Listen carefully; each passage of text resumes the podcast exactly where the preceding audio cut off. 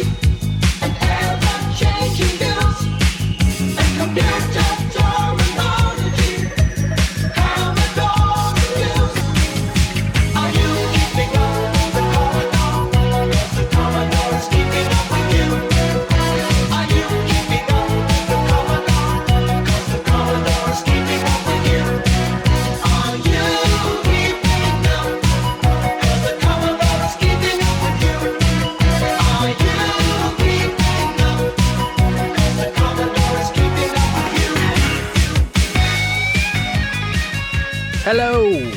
welcome to episode 53 of Zapped to the Past. Trying to give the different feel to the start of the episodes these days, sort of thing. I might just do a ra- ra- round the world accents, but I probably won't. I am Adrian Mills, and I've, uh, and I'm joined as always by Mr. Graham Raddings. Hi. If you have not listened before, this is a podcast where we discuss games that were released for the Commodore 64. Last week we looked at our first batch of games from issue 25 of Zap 64, which we are in no way affiliated with, and were invigorated by Into the Eagle's Nest, angered by Aftermath, and shuddered at Shaolin's Road. This week we conclude our look at the games in May 1987, along with what was lighting up our TV and cinema screens that month. So, Graham, tell us what we have going on in this episode. In this ridiculously overpriced boutique hotel with a stroke inducing minibar containing 9 quid bottles of water, 8 quid packs of peanuts, and 6 quid Mars bars of an episode, we take a scrolly trip into the troubled futuristic world of the violent travelator based Teddy Boy commute. In the decapitating Shockway Rider, rotate, shoot, and spin through the blocky budget backgrounds and torrid tunnels of death in Cyber 1, and buy an old castle and then check the small print to see that we will need our best demon repellent in the instructionally challenged Conquest. We also go for a 3D ish trip down Light Cycle Avenue at brain straining incomprehensible speeds in the zoomy Sunstar, go on another bug hunt on LV426 with the exact same Space Marines as before, working our way through the ridiculously challenging Activision minigame version of Aliens, before grabbing our joysticks and hammering the fire buttons till our fingertips literally explode in the Minter inspired, no frills, no story, kill 'em all, budget shoot 'em up madness of Pod. If that drunken minibar clear hasn't quite triggered a fraud alert from the bank and drunk logic makes you think room service delivered Smarties would be a laugh, we boo, hiss, and throw cabbages at the Village Idiot arcade conversion of the underwhelming and unfinished elevator action, honk in misnomer rage, and go beep, beep, beep while we reverse away from the total crap garbage of Terminator and dive into the dull multi-choice and crusty gym sock world of the 80s teenager in the laborious growing pains of Adrian Mole. Finally, we get our rotation on in the technically spinny and hard to explain game logic of LazerWheel before wincing at the thought of a cassette game for 15 quid in 1987, reading the obligatory badly written sci-fi novella Guff and entering the sludge speed world of yet another CPU and life-draining vector game dump that we like to call Cholo. The merry month of May could have been a budget bonanza. Instead, this lineup is the equivalent of watching a poorly cat dry heave to German techno. It ain't gonna end well. Super, super, super. All that sounds. Actually, I know what's coming, so no, it sounds awful. Delicious. Sounds bloody awful. No, it doesn't. It sounds anything. Right. Something we used to do, we haven't done, and people have pulled us up on this, was look at the cover for Zap. So let's have a look at the cover for this month. Uh, the cover of this month is a weird one. It's not a game. It's uh, it's basically Zap proclaiming how good they are. Yes, it's a very triumphant self-proclaiming thing. Yeah, so it's the it's the spaceship Zap 64 shooting lots of attacking C&VG and CU Commodore user Yeah, spaceships. It is those things, isn't it? Those are the logos. yeah, yeah, yeah. yeah. Terrible. Top right is C&VG. The other ones are all saying CU, um, and so it's basically them blasting the opposition. It says Britain's biggest selling Commodore magazine. Which is big news by then, because that's pretty clever. Yeah, yeah, they've done well for themselves. The boys done good. The boys have done good. It's, it was, I, I can't believe it was a pound. A pound, as much as it sounds daft, was a lot back then. Uh, if you paid for it, Well, what do you mean if you paid for it? What do you steal? Did you steal it? I, I, I may have. Uh, I was a poor paper boy. I can't and, uh, believe the- you robbed it. actually, I didn't know. I had it on subscription. What? Um, no, you didn't. You robbed it, robber. No, I had it on subscription at our from from our pa- from our paper shop. Yeah, Uh, they, would yeah, hold, yeah. they would hold one back. Of course they would. Um, yeah, and then I would steal another one and sell that on for, Robber. for for mega profit. You stole it. He stole it.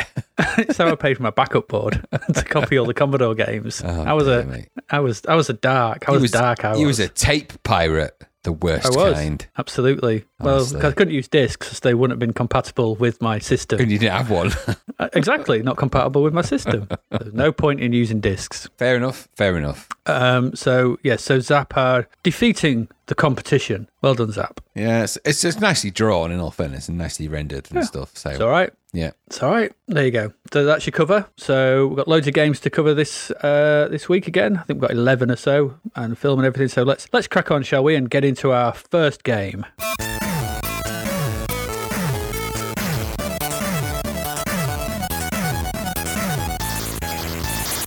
Graham, travel the highways and byways of the future and tell us all about your journeys as a Shockway rider. So the Shockway Riders, the Shockway is actually a series of travelators. So in the future, in this mysterious future, the paths, roadways, sidewalks, whatever you call them, have been replaced by travelators, which is what you get at like airports, isn't it? At least certain parts of the airport.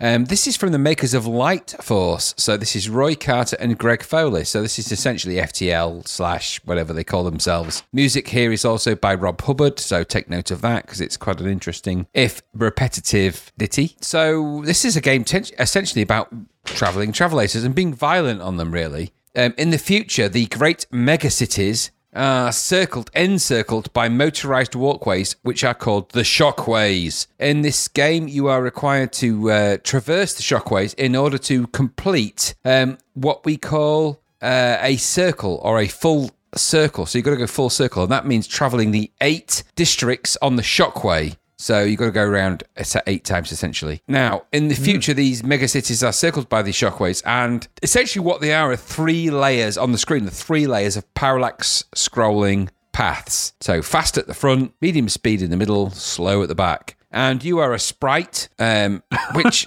all right, character in this. And now Zap attributed this to some weird character that doesn't actually exist in any documentation I could find. So you're you essentially play a guy that is traversing the shockway to become the ultimate shockway rider. Now in Zap it said it's some kind of play on the name of Follis. I don't I'm not I'm not sure what all that's about. But anyway. So the aim all, the ultimate aim of all riders is to go full circle. So they've got to go for all the shockways.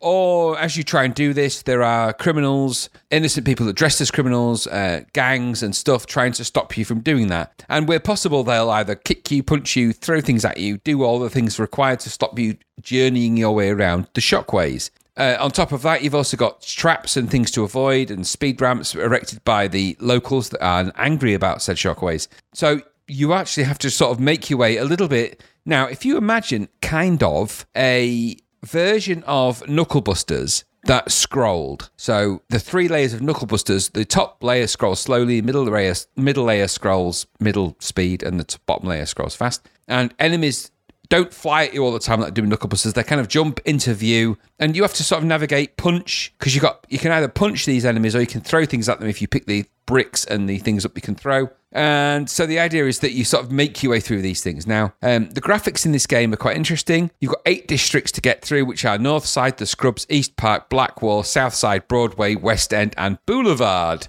And the idea is that you can get through those. Now, progression through this game is tricky because once you get through each individual district, obviously the ante gets upped. You get more enemies. They hop up across the platforms. You can push up and down on your joystick to sort of jump up and down the different speed shockways. You can move left and right on those, and you can press your fire button, and that is either punch or strike. And you can also throw objects in that direction. The graphics are a kind of medium res. You look a bit like what I imagine Alvin Stardust would have looked like in this game.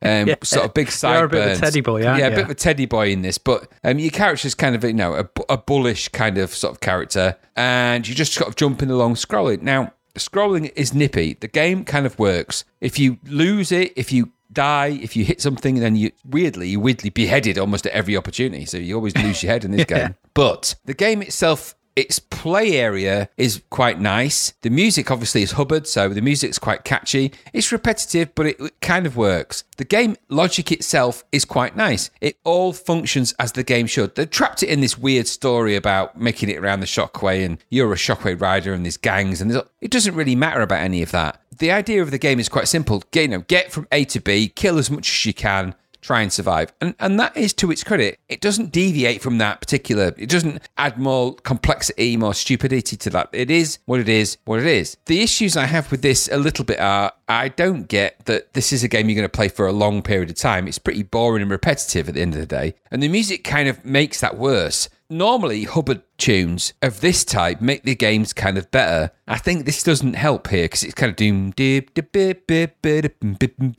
that's all good. But if you're going to play that music over the period of eight districts, and the districts are quite long, and yes, it's just long scrolling, jumping, punching, avoiding, and you're going to be doing that a lot. I think the longevity of this game is the real issue. The controls are nice, speed's nice, scrolling's nice, graphics are okay. There's nothing inherently wrong with the way it plays, looks, feels. I think it's just a bit of a dull game, but it's 8.95. It's a little bit different to everything else we've seen, and it's an FTL game, which means it's got a little bit of polish and a little bit of graphic dexterity to it. I quite, I quite like it. I've always liked the music for Shockway Rider. I couldn't honestly tell you why. Really, it's just, it's just kind of, it's kind of interesting. But that said, the game itself is okay. It's nippy enough. You can do what you can do. Is this? A, it feels like a, more like a budget game, really. I think it, this is eight ninety five. It got eighty six percent in Zap. It feels like a it's an eight ninety five game. I feel like it, it would have succeeded more if it was a bit lower in price. I think it's a when these games are of a sp- very specific game mechanic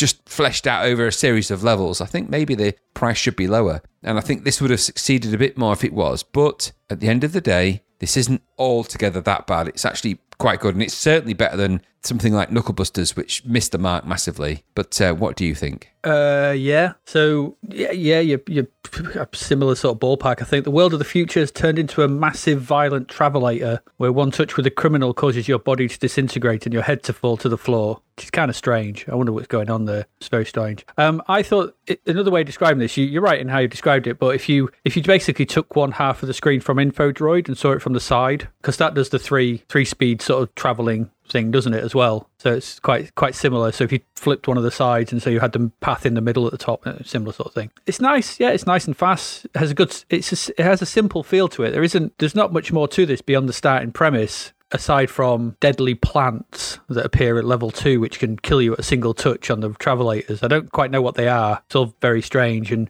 and you know the the, the enemies are, are they always the same? It's just those pink pink Yeah. sort of suited guys and the thing. And I quite like, you know, they, they could be hidden inside a granny. It's all kind of strange, isn't it? It's all it's all it's all weird. But it, it was I thought, I thought it was kind of strange at first because in the first level you get like bonus lives for killing five innocent bystanders.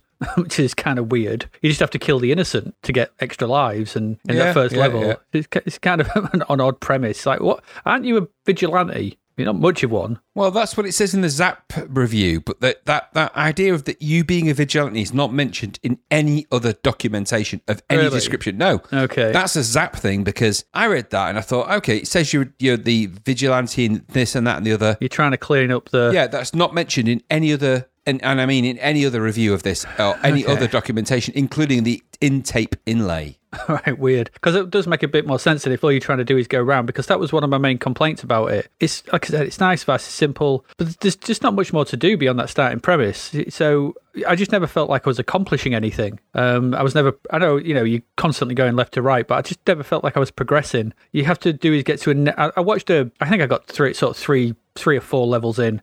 All you have to do is get to a nebulous section of the level you're on in the time limit, and there doesn't seem to be any way to actually know if you're close to completing the level. Did you find that? Was there was there something I was missing, or No, I didn't see that, anything? That was the same. What I yeah. I didn't see any sort of thing like going, oh, you've done this much, there's that much, or whatever. And that was a bit of a problem because you, you never knew how close you were. It was just case basically just stay down the bottom and as fa- as often as you can and move right as fast as you can, and then that's how to complete it. Yep. Obviously, you get less time to react and stuff, so it's harder. But whatever. I just so it was weird. And watching the YouTube video, people it was completed it. There's like 18 sections in the first one. I think 17, 16, 50, some at 18. It just it seemed random which how many you had to go. I think I would have liked because this feels uh, it feels arcadey. It feels like it could have been an arcade conversion, but it's not obviously because it has that simple just keep going, get a high score kind of logic, which is an arcade thing. But for a home computer game, I think I'd have just liked some kind of real and obvious target. So that notion of being a vigilante, of cleaning them up, you know, Death Wish 3 style, should we say, or whatever, and having to kill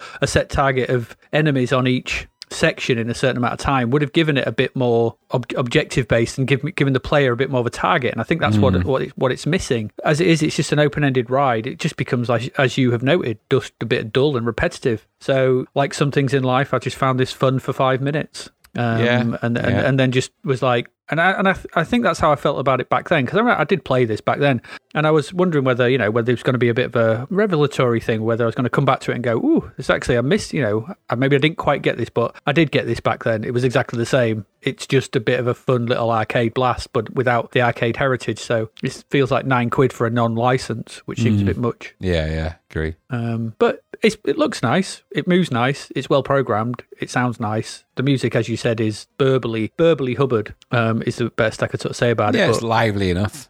it's yeah, it, it has all the constituent parts. It just needed some kind of target. It needed an objective. Yeah. Uh, that's what it's missing. Is there anything more to say on it? I think that's about it. No. It's like like the game. There's little more to little more to it. So there you go. That's Shockway Rider. Needed a 86% is high. High for that game, I think. It is a bit, I think, for that. I think they were sort of marking it on its originality and the fact that it was something new and different, weren't they? I Mm, maybe. think that's where they were Yeah. coming at it from. The review said that in the, the, the comments, sorry, from the reviewers kind of implied that, but yeah. There you go. That's Shockway Rider. All right. But, you know, it's all right. There you go. Let's move along. Let's move along quickly.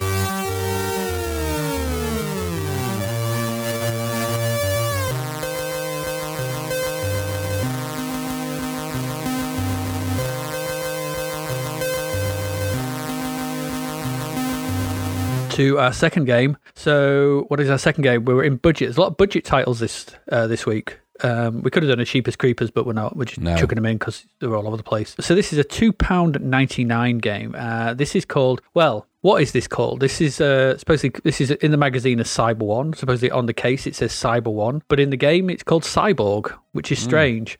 I can only presume that there is an actual game called Cyborg coming out quite soon. So maybe they didn't want the clash Unknown. I've looked into Um, it. I don't know. anything.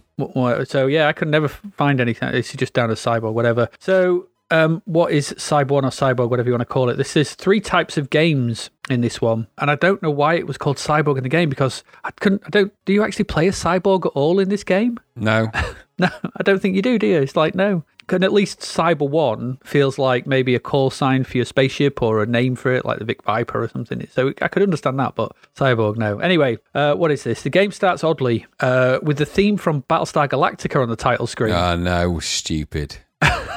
We've seen this before in Strange Games, haven't we? Where they just use a tune from something. Um, and Weird. All right, okay. This is a space. So what this is? It starts. with It's a space shooter. So you are actually. Um, I mean, the tune isn't terrible. It's not a terrible version of it. It's recognizable. So then you press fire and you're patrolling a huge starship, maybe a battle star, perchance. And essentially, what you have to do is you've got to clear it of enemies that have beset you. So this first section is a multi-directional shooter. You've seen these before: Z, Parallax, take your pick. Time pilot. It's one of them. So you can rotate your ship and fly in 360 degrees. There is kind of something weird though. I'll come to that in a moment. Shooting enough of the the the, the, the enemies are just random and rather wobbly. Uh, you shoot enough of those uh, wobbly baddies, and it brings on the boss ship, uh, which you also have to shoot. Which just seems to randomly move about and is not a particularly good sprite. It's a multicolored mm, thing.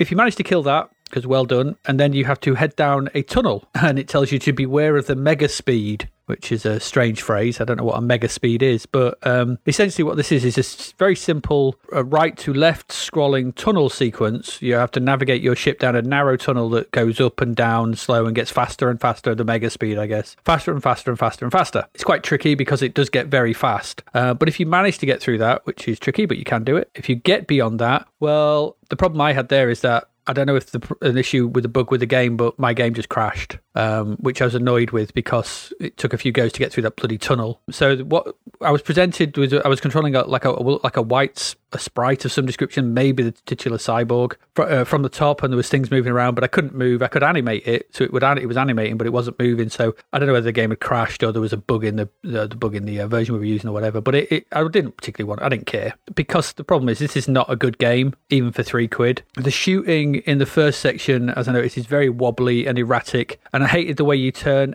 after you face a direction. Um, so you kind of you use left and right to rotate and up and down to go faster, um, and you turn, but you'll still still keep going in the same direction you were for about you know half a second or so, and it just it just felt bad. It just I know I can kind of see what they're going for, but it just doesn't work. In these kind of arcadey blasters, you need instant reactions. Otherwise, it just you just you know I don't like it. So, and there, there's a radar view as well at the bottom of the screen in that first section. The top half is taken up with the uh, the, the sort of outside the battleship, whatever it is, and you scroll around in sort of a limited area. It doesn't, uh, it does wrap around, but you're going around it. But uh, there's a there's a review uh, a radar at the bottom. But the enemies that appear on it are just dots and they wobble around all over the place. There's no kind of sense that they're moving smoothly. The tunnel section is just dull. There's nothing to do. Just move up, down one section a bit to avoid the walls that are coming at you very fast. And it's just a memory test. So once you get it, you, you'll get it. You know where to be. You know, there's no trial and error. Um, so I don't know what the third section, but it didn't look good. I didn't find any of this enjoyable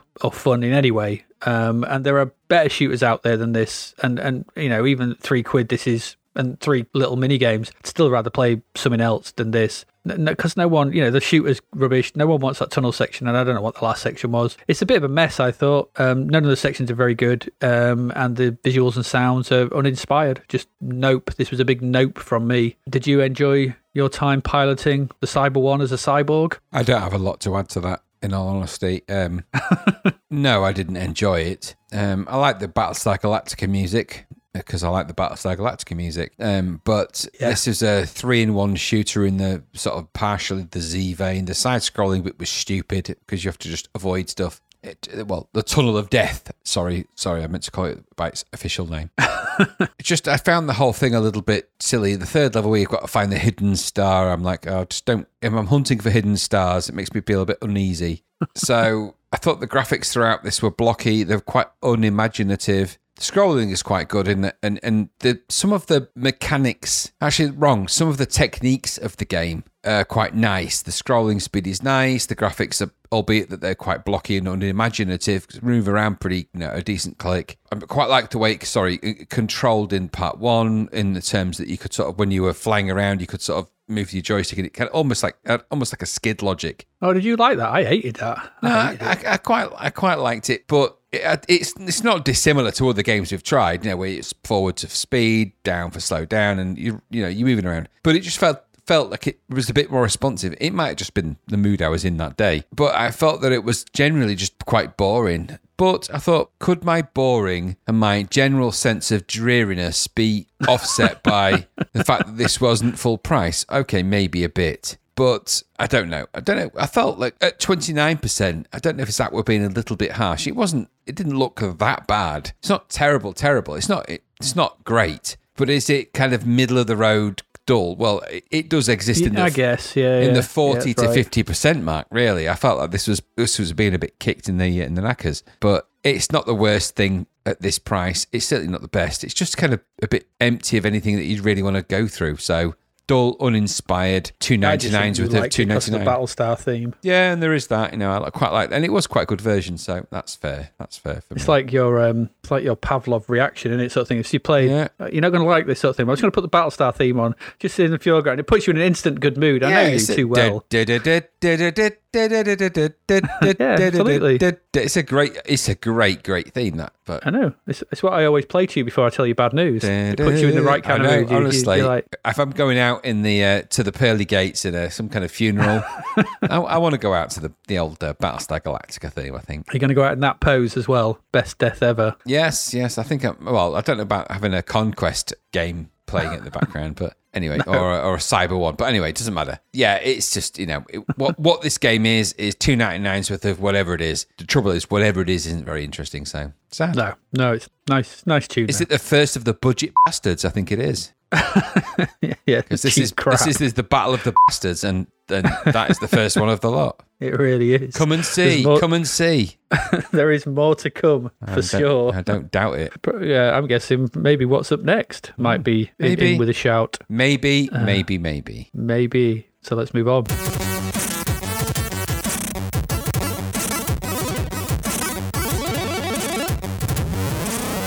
And Graham, you can tell us all about your conquest. Yes, I can actually. So, Conquest is a Mastertronic game. It was a 6502 conversion by Transform. I'm sensing that Transform either didn't do a lot of 6502 conversions or this was the only one they ever did. Probably because Hope so. it- it's not what you'd call great. So, beneath all of this logic is a 15% rated 299 game. So, that doesn't shout this is a quality product. It's described. Now, the what's interesting about this actually is the the instructions in the cassette inlay compared to what you actually get. Because some of the criticism that I've seen of this is that the instructions are vague. Now, I'm not one to make judgments, but they are as vague as fuck. So Really? yeah. So I'm gonna I'm gonna I'm gonna describe some of them to you. So Oh, good, good, good. so this is described as a fully animated 3D icon-driven graphic adventure. Yeah, I would hesitate to say yes. I, I'm not so sure about that. so in the game, you play somebody called Oscar. And you've moved into a new castle. And when you move into your castle, you discover that it already has residents in the shape of the demon Grell and his dastardly minions. The demon Grell. Grell's there. This is Grell's place. Get out. Grell lives, already lives here. Grell and his minions. So, and this is a quote. So, to quote, save your soul from the torment of walking through the fires of hell for all eternity, unquote, which I felt was a bit strong, um, considering that it's light-hearted. Um, You forgot to mention that when you were showing me round, estate agent. you've uh, you've got to get rid of Grell and said people because clearly, if you side yourself with Grell, you are welcoming the idea of walking through the fires of hell for all eternity. It just seems very extreme. The, it's, the, it's, the, Sounds- it's the extreme end of punishment for buying a castle. I think. It sounds to me like he's not read the buyer's pack before he's bought. You know, he's done that thing on Ham- Homes Under the Hammer that they're it? always advised not to do. needs some slight um, work on the the- foundations, and you are going to traverse the pathways of hell for all eternity. Oh, it seems a bit like why would you do that anyway? Incumbent squatters in the demon form. So the idea is you've got to get rid of Grell and company. Now, uh, the instructions for this game are really bad. And I mean that in the instructions that are in the cassette inlay because they don't really help you. In fact, I would argue they actually make things worse. So they describe some of the hazards, like the snakes, which, by the way, I didn't encounter once. Um, but they also give really vague, stupid notions, like, quote, different weapons will kill different aliens, unquote. Now, there's never a mention of aliens in this game at all. Just, It's gone, I'm not- terror, it's gone terror of the deep I'm not us. sure why. This is honestly a direct quote from the tape inlay. I don't quite get what that means, but then after that it says, and, quote, the globe of invulnerability can hold up to nine items. That's in the hints section. I'm, I don't know what the globe of Oh, I invulnerability found is. that. I did find that. Well, it can hold nine items. It's good that it holds nine items. That will help you in your quest for whatever the f- you're meant to be doing in this game. also, so this this icon controls, and these icon controls have two rows. the top row Yes. is a graphic display of the items you have picked up using the object pointer. The bottom row shows the icons that are used with the object pointer. I've just written, what the hell is this nonsense? What is it? What is it? And, and it says, and I quote, this is another quote. For example, to examine an object that you are carrying, you must have the object pointer pointing to that object and the action pointer pointing to the ex- examine to the examine icon. Then press the action key. It's just. So the confounding in- instructions aside, we should. Ne- I don't think anyone's ever got through to figure out what the hell you go. The game itself is a, just basically a really crap Atic Atac clone. It's a Spectrum conversion, obviously, and mm. it's a really bad Spectrum. And now this would be a bad Spectrum game because it's a bad Atic Atac clone. So it's set in exactly the same kind of look and feel as Atic Atac. So the Atic Atac kind of slash Sabre Wulf, but more Atic Atac kind of dungeon layout, doorways that are kind of in a top down 3D ish view. You run around those, and in Atic Atac, you would shoot the enemies with your weapon and try and collect stuff. Well, you don't have a weapon in this, so you're just going to run around not shooting. Um, Yep. and just you kind of run around try, trying to get through doorways which you can't always quite get through. Um, so it makes very little sense. You run around picking things up, but you have no idea what they relate to, what they's meant to do, or why, because you, the instructions are so vague. So I'm not sure what you really have to do, nor is it explained. So the rooms are kind of all the same. They all look like Atic Atac kind of rooms in that 3D-ish view. The sprites are all very Atic Atac looking. You're a single color sprite. The background's a single color. The sprite's a single color. You run around in a single color way. It looks and feels like Atic Atac on the Spectrum without any of the fun, guidance, idea of game logic. It doesn't make any sense. It's just bad. It's bad, bad, bad. So this is 2.99, and even at 2.99, this is just just rubbish. Why would you play this? I mean, there's, there's there are other games of of this kind of type on the C64, which are way better. Um, now, they're just as vague, some of them, in the sense that, you know, you are running around a maze of stuff, picking picking up stuff and putting down stuff and moving around. But at the very least, they've got the pace and the, the wherewithal and the graphics. This is just a bad Spectrum conversion of a game that clearly made no sense to anyone playing it, including those that wrote the instructions because they don't make any sense. You have no idea what you've got to do. You have no idea what the end point is. You're running around, and when it says 3D icon driven graphic, I don't know what that means. I don't understand what they're on about. the game they're describing is nothing like the game you play, and that for me is a big red flag. So this is just rubbish, more budget rubbish. Conquest, con is the operative word there, I think. Yeah. But what about you? Yeah, yeah. I'm not going to stray too far from that. So amazing. I didn't look at those uh, instructions, but I may have to go and seek them out or send me a link if you got that. Like, this is a game that wouldn't have looked out of place on the Spectrum in 1983. Is not really what you expect to be playing on the Commodore 64 in 1987. Um, single color monstrosities wander around pseudo 3D rooms that lead to dead ends and pointless crap interactions. Uh, this is poor and seems like a game out of place on all levels. The graphics are rubbish. The sound is weak. Sound is really bad. Nothing is it? It's just No, no it's just that stupid class, crappy Spectrum sounds. yeah, sound is weak and the design is piss poor and have been done way better by, I mean, on the C64 by Wizard's Lair ages ago. If you ever That play this, it. go play Wizard's Wizard's Lair, I was trying to think of. The collision to get through the side doors is annoying Stupid. because you have to go right at the base of them and it's just annoying. Um, I found myself getting very annoyed with that very quickly. Having to micromanage an inventory as enemies bounce around the screen, constantly draining you of energy is bad. Pressing the spacebar should have just switched you to the inventory and stopped the playing so you could inspect what you had and how to proceed. You know, Yeah. just stop. You can't do this kind of fast paced stuff. while having to manage an inventory, just no, no, it's it's just crap on many levels. It's just awful. Yeah, it is a con. This is, a, you know, stupid, and and you know, is a as you said, as we stated, sort of thing, a, a good advertisement for always reading the buyer's guide when you're about to buy a house. Why would you buy a castle before heading there, sort of thing, and finding it's full of bloody demons? Yeah, yeah. It's, it's a stupid uh, premise, Demon Grell. Don't you wanna mess with that guy? Oh, absolutely, thing. and aliens, yeah. uh, Well, the, and don't forget. they're only mentioned once. Well, you know, they only have to be mentioned once. It's still part. Of the, they're now part of the Con-Quest law. Honestly, that that cassette inlay is such a misleading pile of crap. It made me laugh, Yeah. and and it also got picked up on in I think Lemon sixty four and a few of the reviews in there were like, "What the hell is this game about?" No one knows. because it's not about what they say it is. No, it's not. It's not. No. What it is though is is crap. Yep. So let's let's spend no more time with Con-Quest and move on. We've got a couple more games still to go through, uh, then we're back. And so let's let's move on.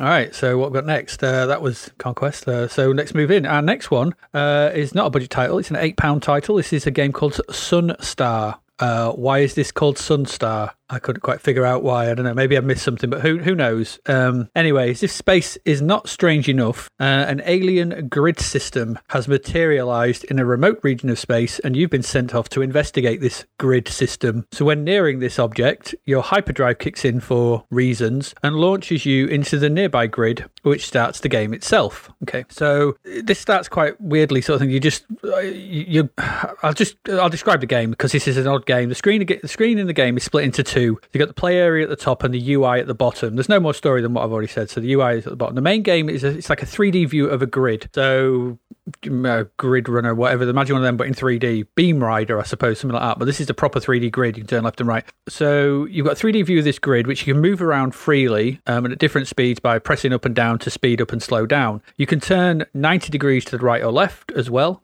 um, by moving left and right. So a, a- way to think about this would be uh, like a 3D version of the bikes from Tron, I guess. Um, you know, so if you imagine if you were in the actual bike itself, seeing it and snapping Yeah, left yeah. and right at 90 degrees, that's kind of what this is, but it's on a grid. So moving around this grid, because it's the, the graphics are perfunctory, there's nothing much to it. There's the grid, and then some of the grid squares are filled in. Some of the grid squares are white, and these every, these all move around. So these are the kind of enemies or energy grids that you've got to sort of collect. So those are white squares, and you can fire. And when you fire, you you see a shot coloring the grid in front of you. If you shoot the white squares, this transforms them into energy crystals, which you need to collect. That be- they're green, so the square mo- to green they still move about. So you've got to try and collect them, move into them, and collect them. If you collect 10 of them, you can get into the hyperdrive cell. So this is a sort of a, a, an area of the grid that is blocked off by a door which sort of moves around. So you have to time your getting through this into you know the right point. Right point. Kind of remind me of one of those shoot 'em ups like uh, Z, I think, where you had to sort of shoot the middle bit out. Once you get in there, you can shoot it, uh, shoot the hyperdrive cell, um, and then you move on to the next grid, which is differently laid out. So there are wall stuff. Anyway, uh, it's just confusing this game. The UI at the bottom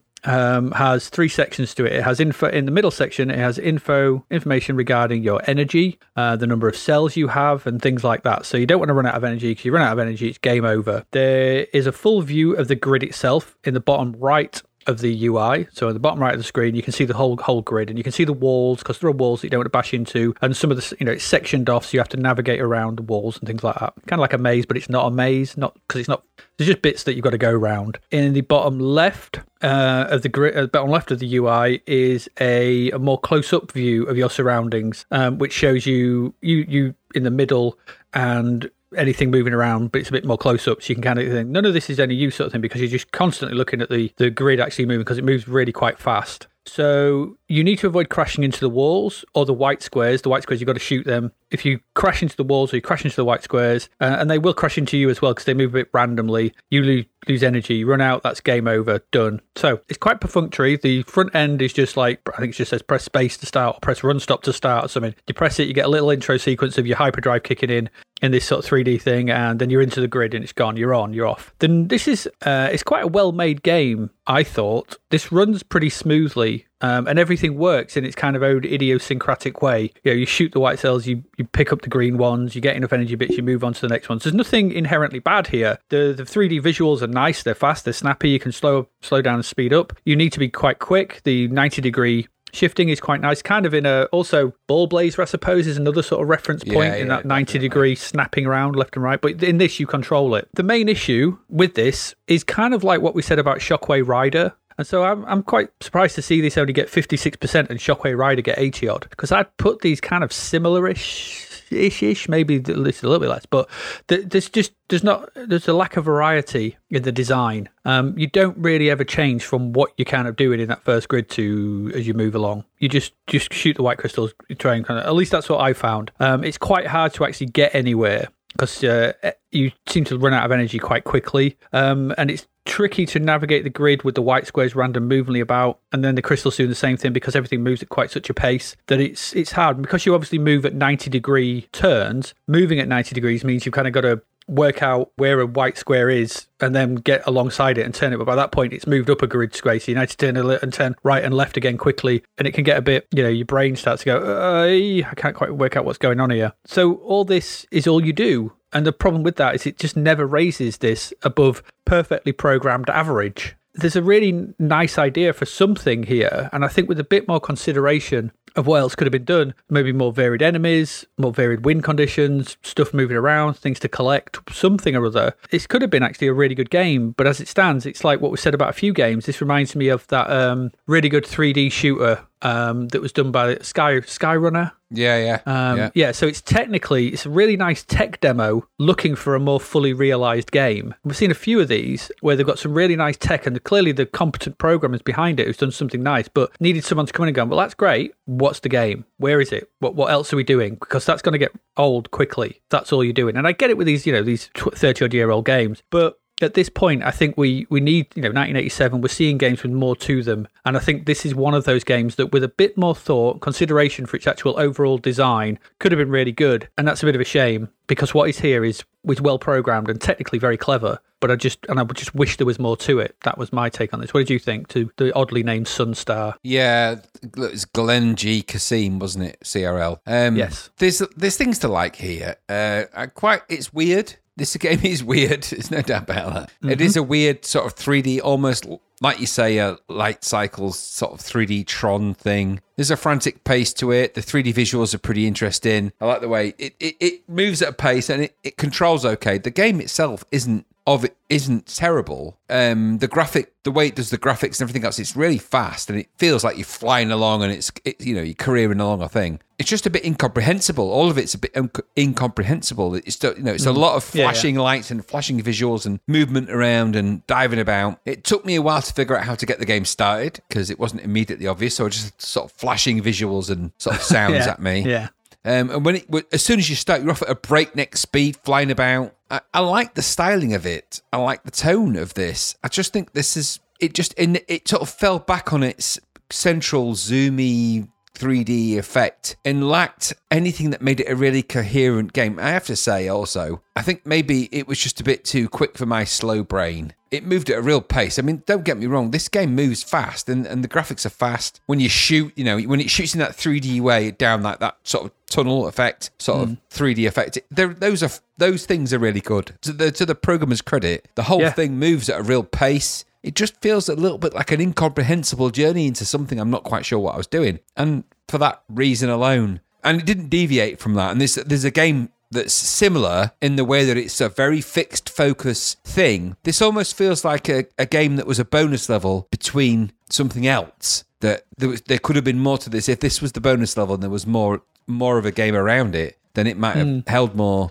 coherence. But because it didn't have those things, it just felt like a 795's worth of, of average. uh, Which is a shame. I don't think actually, actually on reflection, I don't think this is an average game. There are really great things about the way it looks and the graphics and everything else. I think what it is is an average game design because there's nothing really to it. I think they just had a nice programming you know, idea and somebody put some tech demo together and it just didn't really get out of the starting gates more than anything that was beyond that. So that's what I thought. Yeah, well, yeah, it's pretty much what I said, really. Yeah, I think I think we're in agree- agreement there. It's just a, it's looking for a designer's touch. To, it's you know a very good tech demo, but looking for a designer. Uh, it's a bit of a shame because this could have been you know another another something that you kind of come across and you look first first impressions are this is interesting, and you're right when you first play it you are a bit hey, going through the um the endless whatever it is in 2001 but once you start to get your head around it a little bit you see it and then but then you realize oh that's all there is. Oh okay. All right but you know could have been could have been a bit nice and it could have been a bit bit, bit deeper just something more to it bit of a shame but hey ho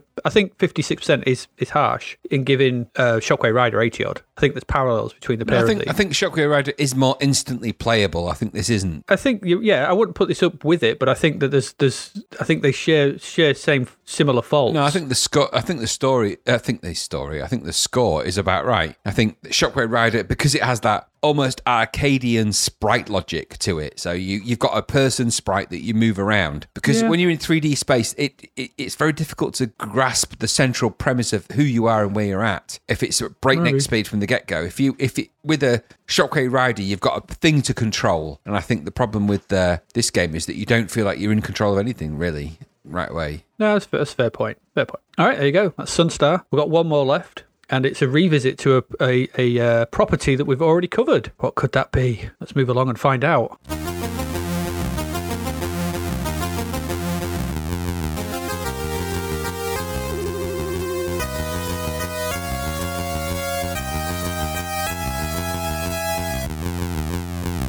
Graham, we looked at the UK version. Was that last week, last month? It was some last time ago? episode, I think. Was it? Okay, because in this one, you're going to tell us all about the US version of Aliens. Yes, the, well, the Activision version of Aliens. The Activision version, yeah. So this was uh, created by Steve Cartwright, Glyn Anderson, Peter Kaminsky, and Gene Smith, with the music by Russell uh, Lieblich. So uh, what this is is really a game made by the guy that made Hacker and Hacker Two. Uh, under an Yes. Activision license around aliens. And so they've opted for a very different idea around how to create an aliens game. The Electric Dreams version of Aliens was very much based around surviving an alien attack and you are different characters and you have to rotate on the spot it seemed and navigate your way around that world okay the argument here is that they've gone for a more movie led sort of cinematic style approach to the actual gameplay. And i actually have to say i think it works better. So there's i think six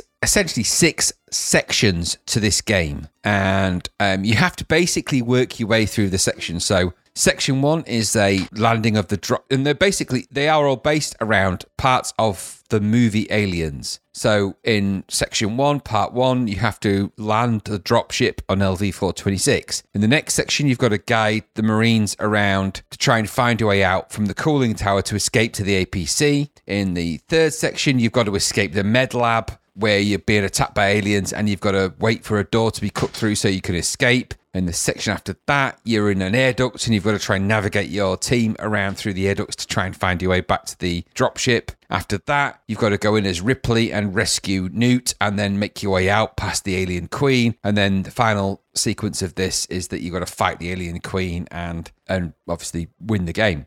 So mm-hmm. the idea, I, th- I actually, I actually think the idea of working your way through game mini game versions of those sequences in the film isn't bad. I quite liked that. Mm-hmm. I quite liked the way that worked. I think it works as a better idea of an aliens game than the Electric Dreams one does, in that it plays out one scene over a complex array of repeated backgrounds. This one at least has variety, and the way you play out the things is kind of different in each one. So, that said, this is intercut with semi scanned in movie images. Now, I don't know if these are images that have been scanned and redrawn or whether they are redrawn bitmap images of the film Aliens.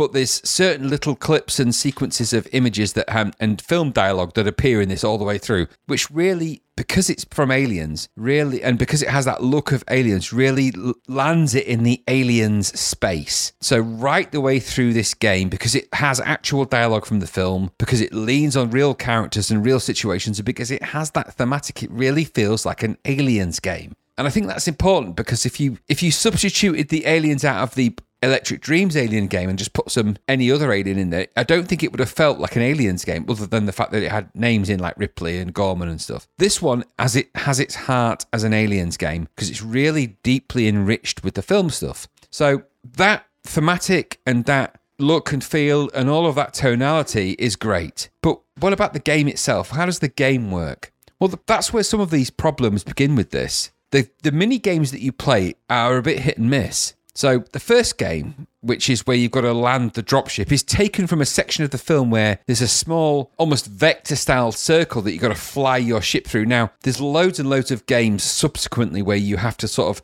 navigate your vehicle through a hooped series of gates. And I can think of at least some Mario games that have done it. There's, there's loads of games that have done this kind of logic where you've got to navigate your way through that. In this game, you're flying towards a planet, so you get this series of dotted hoops, and there are certain parts of the certain colours of these dotted hoops you've got to fly through to, like a bit like um, a bit like if you were on a ski slalom. There's certain gates you've got to hit and get through. There's certain ones you can afford afford to miss, but you can't miss too many. The problem here is that this is incredibly hard. The sequence goes on for ages and ages.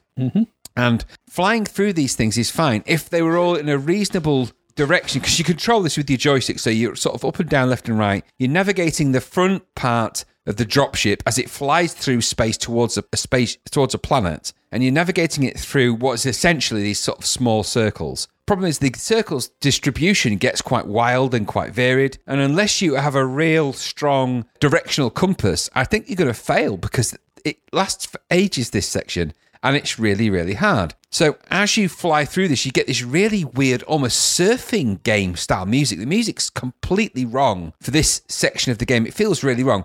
Out of all the sections of the game, this feels like visually it's the most aliens like, but thematically and everything else unlike Alien. It doesn't quite work and it goes on for too long. So if you can make it through that, make it through all the various um, tunnel sequences, tunnel sort of uh, flags, and you get through these little hoops and you get through those. If you get through that, you get a bit more movie dialogue and you move on to the next section. The next section is actually a part of the film where at this point the Marines have gone into the infrastructure of LV 426 and they've found the um, all of the various people cocooned in the cooling tower and they've been attacked by aliens and you've got to get out. So you've got you've got to guide four of your Marines out from this maze using the function keys to switch between the views of the four uh, Marines. And the top left is your sort of map sort of visual view where you've got a sprite that you control. You can shoot and strafe. The strafing part is actually quite nice. If you start shooting and move left and right, they stay in that direction and strafe the enemy. It's a nice touch because you will get attacked by enemies. On the top right, you've got your um, sort of a motion scanner, motion tracker, which gives you an indication of the direction. And I say indication of the direction the aliens are coming. but in reality, there's just aliens coming. One of the problems here is that that doesn't equate to the direction they actually come from at you. And then underneath that view, you have the four Marines that you can switch between, and their kind of view, which is similar to the view that's in the Electric Dreams version. We have the kind of vital statistics, you know, the heart rate and all of that, and then like mm-hmm. an image. When it flashes red, it means that there's aliens at that particular view, so you've got to flip between them. The idea of this all is that you guide them through the map and you guide them back to the APC. So you've got to guide these four Marines back. This this again, this is insanely difficult to do. This is really, really, really hard because you get constantly attacked by aliens. You've got to flick between the screens. You've got a limited amount of, of ammo. This is a, this is tough. This is a tough proposition of anybody. So even if you do get through that, the next section after that is that you've got to escape from the med lab. So it skips to another scene a bit further on in the film. On this particular section, you are on the right hand side with a flamethrower. Aliens are running at you across the screen from the left, and you've got to kind of either burn them to death with the flamethrower or ward them off where they back off to give you a little bit of time so you can navigate and shoot them. All the while in the bottom left hand corner, there's a cutting tool being sort of cut through a, a steel door. And it's slowly working its way round to try and cut its way out of this door, or cut its way in, or weld it shut. I'm not sure which it is. But either way, you basically are buying time. You've got a limited amount of uh, Marines that can go through. So, so many aliens can get past you and so many can't. Obviously, as time progresses, the aliens that are running at you get faster and faster and faster to the point when, in actuality, I think some of them are impossible to get past. There's, there's some some of them you simply can't. So you, you have to sort of accept that and just try and get through this particular sequence. Assuming that you do that, um, you're then in quite a neat sequence actually, which is in the air ducts. Now, in the film, this is after that sequence where you're uh, Ripley and Newt and a select few of Marines. In this one, you've got all the Marines, but you don't have that in the actual film. But you've got to try and navigate your way through a maze-like air duct, basically trying to navigate your way through to the APC at the uplink tower. And you're sort of going through a lot of air ducts, and there's aliens attacking you at this point, and you can actually set aside Marines. You, you, you're basically Ripley and Newt as characters surrounded by Marines. You can leave Marines behind who will detonate grenades and blow up in the in the air ducts and, and kill the aliens following you around. The idea is that you've got to work your way through this complex maze, and it is complicated, and I would again argue very difficult. In order to get to the next section, so when you get to the APC, unfortunately, during that particular sequence, Newt, the, the little kid in the film, has been captured by an alien and taken away and been cocooned or whatever they call that. So in this particular section, it's the it's the point in the film where you have to go back and rescue Newt. So the top left view that was in the level two was of the Marines becomes you and Ripley in the sort of same alien landscape, being attacked by aliens, and you can shoot them in the same way. Top right is your tracker to find Newt. So you have to follow that the directions north, west, south, most, mostly south and west, I think. Try and find Newt as you go through. When you find Newt, she's cocooned and you release her, and then you've got to find your way back to the lift. If you do that, obviously, like the film, you're going to run into the alien queen, the alien eggs, and there's a whole sequence of events that have to happen in order for you to sort of try and escape. You've got time limit. Pretty exciting. It's one of the best levels in the game. And in actuality, you could have almost made the entire game built around that particular bit. That's the best bit of the game, best bit of this so far. Really does feel like you're in that kind of aliens landscape. The sound effects, the aliens attacking you, and everything else, it works really well. The final sequence is the alien queen fight. So um, you get a nice mini sort of sequence from the movie with some nice screen grabs of Ripley in the power loader sort of image, you know, the classic get away from her, you bitch image. We've all seen it a million times. And you've got to sort of bash the alien queen about with your sort of robo claws, for want of a better description. When you do that over a period of time, you can then grab it, throw it down the airlock. Everyone's happy. Queen's down the airlock, and the game's well on its way to being complete. So there's a number of really interesting things about the way this game is constructed. You're playing through the Aliens film scenes that is in of itself is an interesting thing, an interesting game mechanic, which many games later come back to do. Um, not just in the C64, but later down the line, we see games where the, the film is played out through a variety of its scenes. Some of the scenes work, some of them don't, but they're all thematically linked and they're all better than the Electric Dreams game, I have to say. Graphically, this all feels nice some of the graphics inside of the sequences where you're running around a maze are a little bit samey, but you're getting attacked by aliens. It's very difficult, but you do get attacked by aliens. They look like aliens. You look like the characters. The running around, shooting, and the strafing bit, it could have been on a bigger screen real estate for me, but it's still quite nice. It's a pity that the motion tracker things don't quite function in the way that they actually do in the film, but they do work better here than they did in the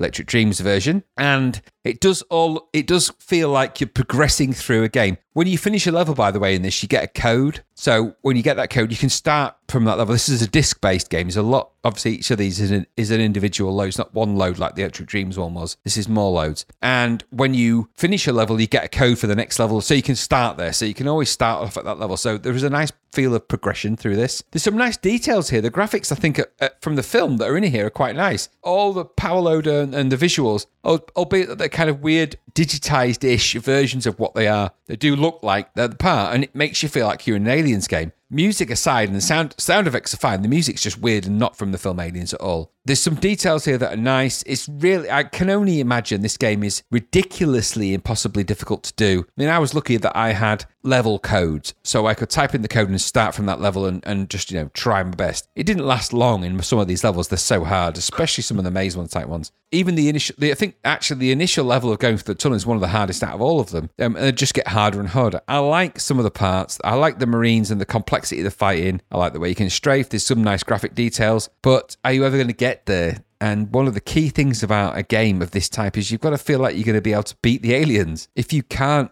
have that feeling after level one or two, why would you continue on? Because you're just going to feel browbeaten and, and difficult. And I'm not sure that there's enough variety in gaming there to make me make people really want to continue right the way through to the end. I did. Um, I persisted with it because um, it, once you know the tricks and you've got the codes to get to the levels, you know you, you, you're on uh, onto a winner. But I think there's a good game in here. There's a nice thematic, and it really links into the film Aliens, and I like that about it. And it is a, a series of mini games, maybe, but are the mini games too hard? Well, I think they are, and I think that is gonna that is gonna hit, impede your progress in this game and really affect your enjoyment. But what about you? Yeah.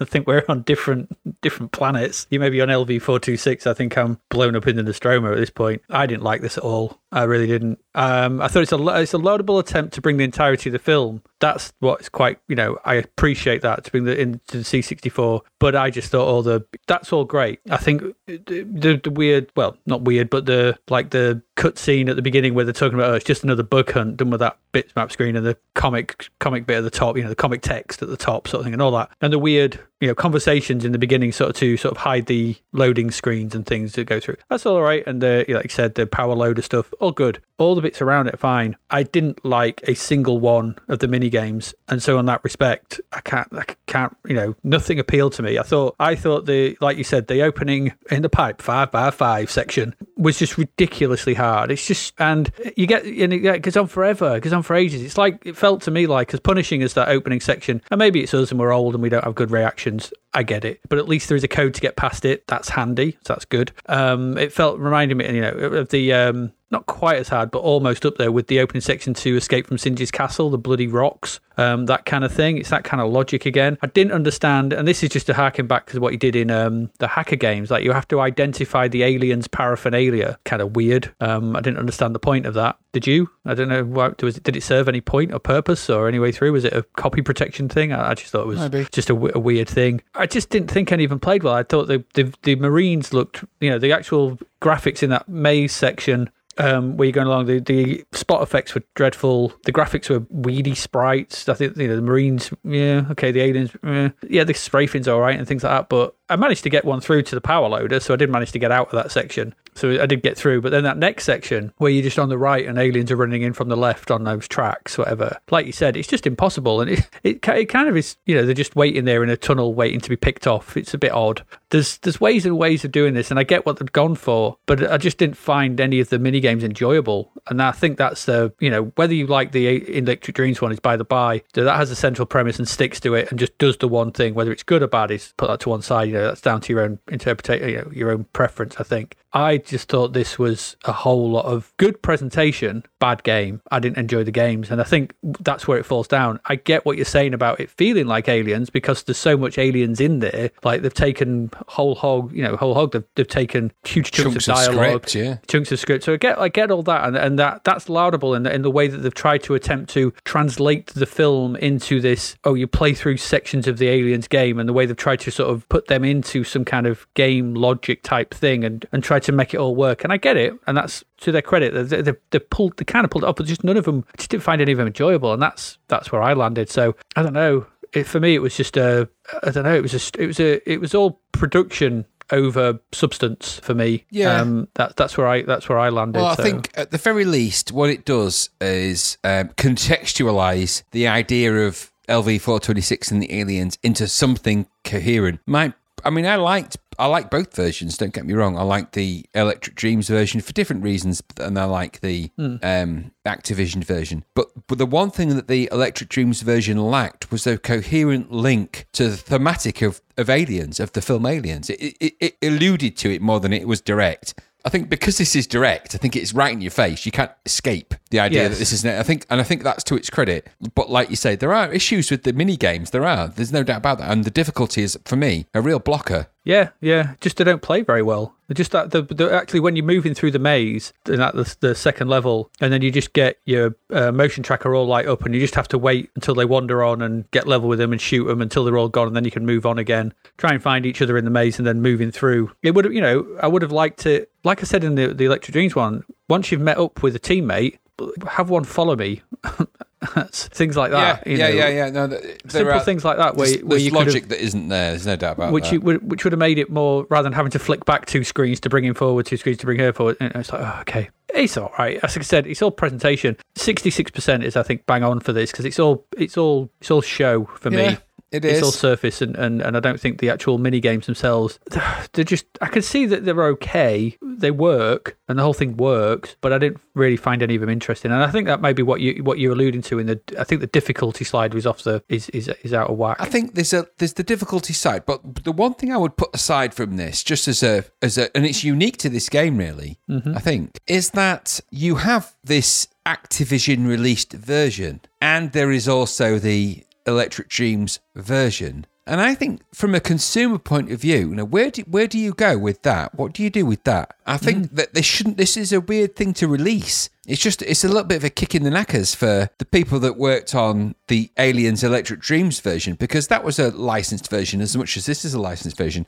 I just don't I don't quite get the motivation of releasing two game licenses for the same thing. Yes, there, there's differences between the games, but no, at the end of the day on a shelf, Aliens and Aliens are going to be sat side by side. They are in the alphabetic column, and I just True. think to myself, what what was you, what was the marketing and production motivation for Activision to release that game, knowing that Electric Dreams and they gave the license, must have given it or at least given permission to Electric Dreams to release that. I don't. I'm wondering I don't if quite get I'm what's going on this there. was this was probably maybe, and I don't know, but I I don't ever remember seeing this version over here um, in the UK. I remember seeing the Electric Dreams version on shelves. well, it must have been here because Zzap reviewed it. Well, they did, yes. I'm not saying they didn't, but I don't remember ever seeing it in like Boots or anywhere like that when we were time. I remember seeing the the Electric Dreams one, and I remember playing the Electric Dreams one. I'd never played this one before, and that maybe because it's disc based. The only thing I can go to is yes, um, I, I remember renting this from J and M Software in Grimsby, and that was when I when I rented the tape version, I got the Electric Dreams version.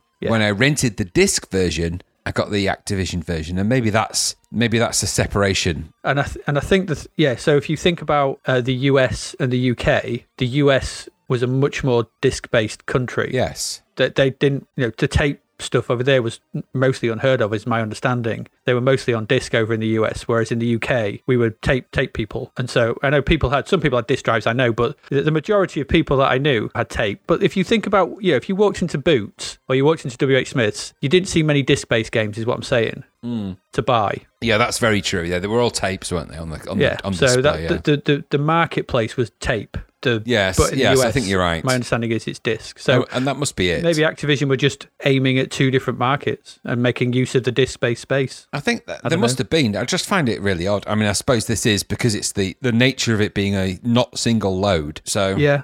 And don't forget, at this time, Activision are, are bloody weird. They're releasing things like Little Computer People, Alter Ego, Yeah, no, Portal. I, I get it. I, I get the idea of them being diverse. I just think it's a bit of a weird thing to have on the shelf at the same time. I mean, can Yeah. you imagine releasing Wizball, the US version, at the same time as Wizball, or Green Beret, US version? It's just the idea. But it, it, I mean, as much as that's a weird extreme version that didn't happen, the idea of doing that is kind of strange, isn't it? Yeah. It's Well, a you will- strange I mean, thing. It. Disc I mean, version I'm, of Green I, Beret. What would what would that hold?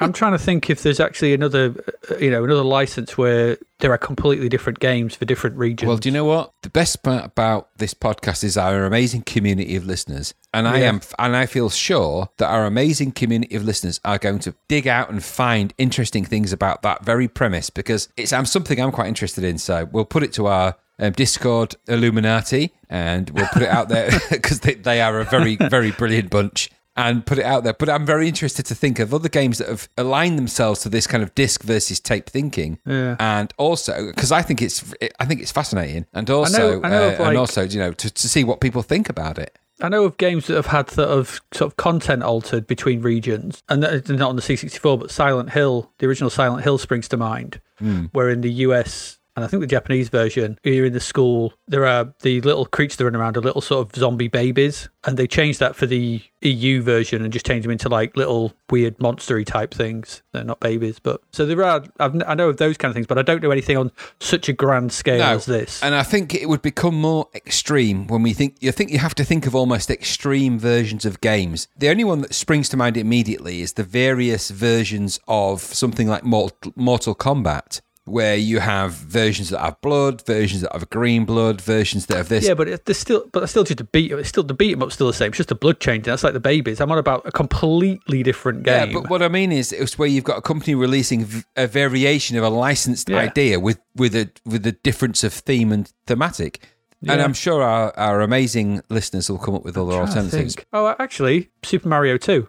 I- I'll take your word for that. Well, Super Mario Two in the U- in the Japan was a proper sequel to Super Mario, Super Mario Brothers Two. But they were, they were, they thought it was too hard for the rest of the world, so they got a game called uh, what's it called? It's a diff- completely different game, and then they re rethingied that with Mario sprites and released that to the rest of the world. A completely different game. So there's an example. Okay, I'm thinking more like um, the Aliens Activision is a Cinemaware style version of a game. Are hmm. there non-Cinemaware style versions of a similar thing? And I'm sure we'll come across them. But interesting, it's it's an interesting little sojourn, isn't it? It is, yeah. Let me just hang hang on. We, I, I'll give James Cameron a ring. I actually have his number on speed dial, so I'll just ring him. Hang on, I'm going to do it right now. One second, just give, give me a second. So hang on, Hang on. so hang on. Hang on, Hello, hang on, is that on. James? Hi. We're just talking about the. How did you know we were talking about the six? No, I'm not blue. What? What? no, no, no, Uh, no, on, hang on, hang no. Orange. No, no. The it's Doki no. Doki Panic. Uh, AD said Doki Doki Panic. No, no. I did. So No. Doki Doki Panic was a game that was released in Japan, and then they reskinned it with the Mario skin and released it elsewhere as Super Mario Brothers 2, which was different, completely different to the original Super Mario Brothers 2 Okay. release in Japan. Um, just one second, Eddie. I'm wearing blue underpants, James. Blue. I think blue. No, no. There's nothing creamy about that. Right, I'm off now. Goodbye. Sorry about that. Um, yeah, no, I, I'm, I, think I'm with you there. And uh, James aside, um, I think that I think we should uh, just you know let's rely on our amazing listeners. The, the information you've got there with Mario and everything else. th- I think you're right. I think there's there's there is a there is a case history here for this kind of thing. Is this the first thing? This is what I'm thinking. Is this the first time this has happened? There must be other things. Are we uh, and also cross-platform as well? So you know, it's easy to look at the C64 or the the NES, SNES, whatever. But you know, has this happened where the C64 version was this and the Spectrum version was that? Who knows? Well, Cobra is an example of that. Never ever Cobra's ever say the word Cobra.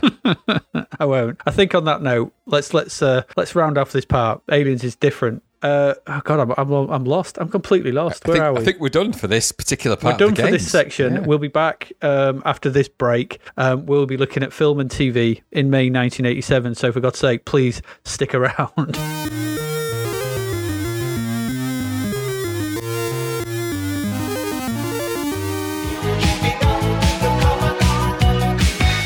The novel Escape from the Commodore 64 by David Hearne is out now.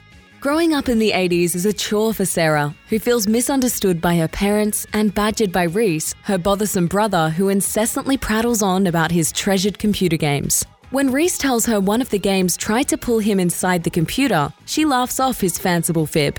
She waggles the joystick to disprove his fairy tale and is pulled into the computer. Now trapped in games she'd never had any interest in playing, how can she possibly beat them? With the help of feisty Nell, another trapped player, can Sarah find her way back home, or is it game over? An evil madman, a hostile planet, bloodthirsty robots, a never ending throng of karate experts, and relentless digital soldiers will do their best to ensure Sarah never escapes. Available from Amazon and all good online retailers, find out if there's a way out of the beige bread bin of betrayal for Sarah in Escape from the Commodore 64.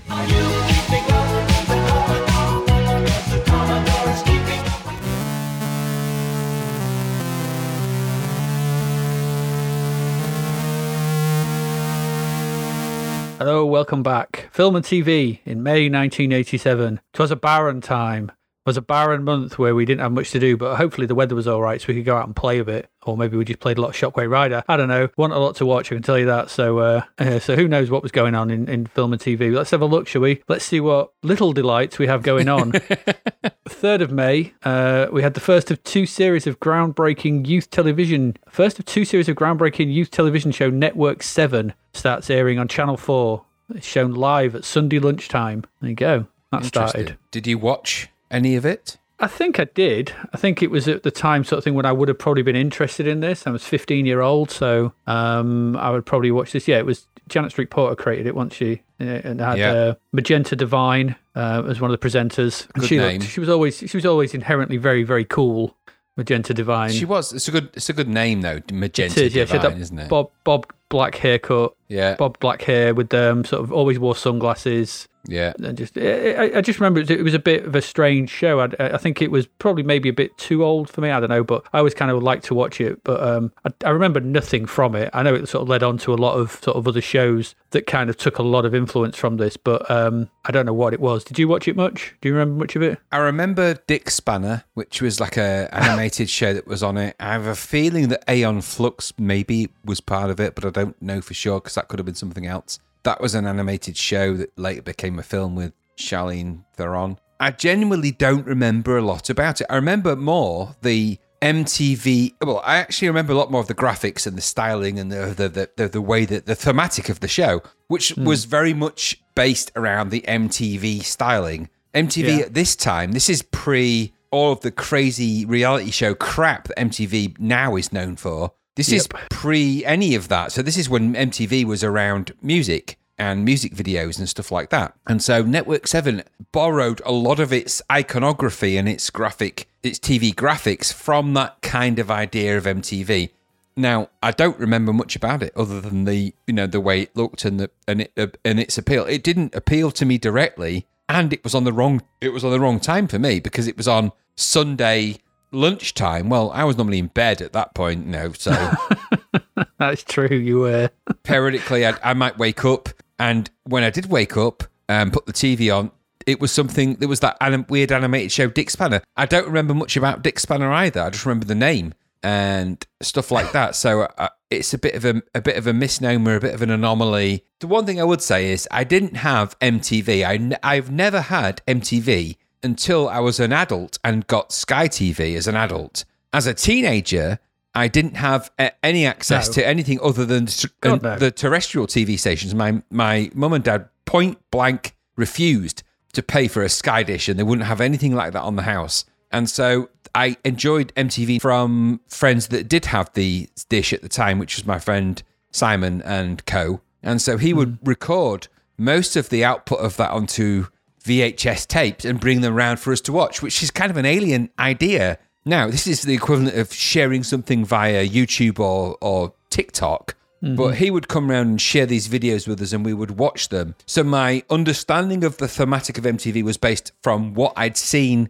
through VHS tapes recordings of MTV and Network 7 was the closest I could have got to that. But it didn't connect because MTV didn't really connect with me. So that's the way it was. No, I can understand that. Um, I don't. Rec- I mean, I read. Re- I rec- remember it. Remember watching it, but nothing rings a bell. They had regular programming segments. Flesh and Blood. It was a mini series running forty minutes. I mean, Dick Spanner, as you said. Room Room One One Three. I seem to remember was a pre-recorded one-to-one psychological celebrity interview. Don't remember it. Rings a bell. True or false? Shared a pre-recorded bizarre real-life story, and the following week revealed whether the story was true or false. Mm, okay. In Series 2, viewers could voice their guesses via a phone poll. Film on 7 showed a short one minute film made by students at Lon- London International Film School. Those kind of things are quite innovative, I think, especially that last thing where you're giving students an opportunity to get your short films out on No, national completely. broadcasting. Unbelievable. It's quite amazing, really. Yeah, yeah. This was a this was a remit for them. It's channel. This was Channel 4's early days. Amazing things that Channel 4 did. They don't do it now. No, they're not allowed, are they? They get No. booed off stage. Exactly. Boo earns. Get off. Going back to your, your comment about the um, VHS tapes, that's how we uh, basically that's how we used to enjoy The Simpsons, wasn't it? Yes. Yeah. every week every week another friend would just bring the new episode of the simpsons around yours on a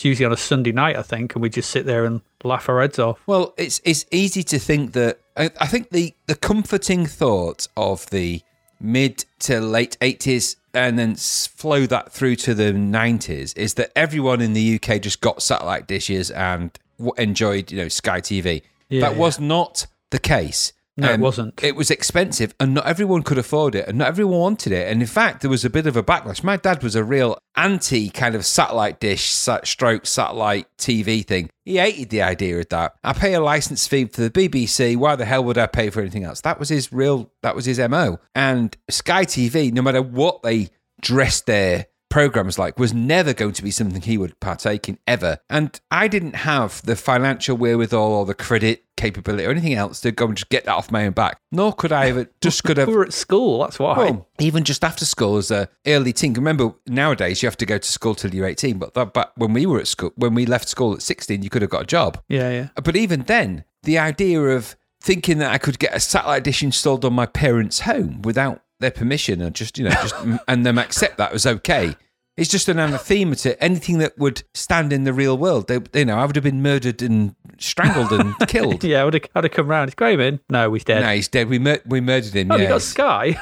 but yeah, I see you've got a, and watch sca- it? satellite dish. That's why he's dead. yeah, come and watch it. It's all right. It's quite good. we have to kill him, though. Exactly.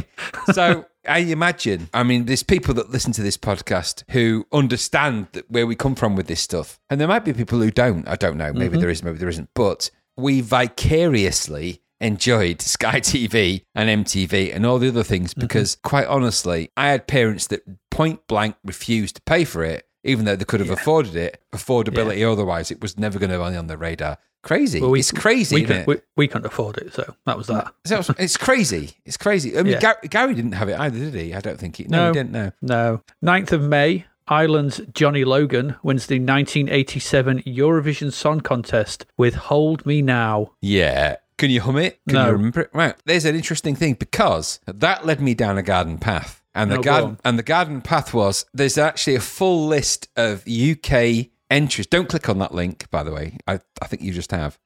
Don't No, click on that link. haven't. We'll post it in the show notes. A full list of all the UK entries for the Eurovision over the years. All of them, they're on there. One of the great things about Wikipedia, as much as it might not be accurate, is that people do populate things like all of the entries of certain countries over a certain period of time for the Eurovision. What that led me to was can you identify the Eurovision song from the Eurovision Pong?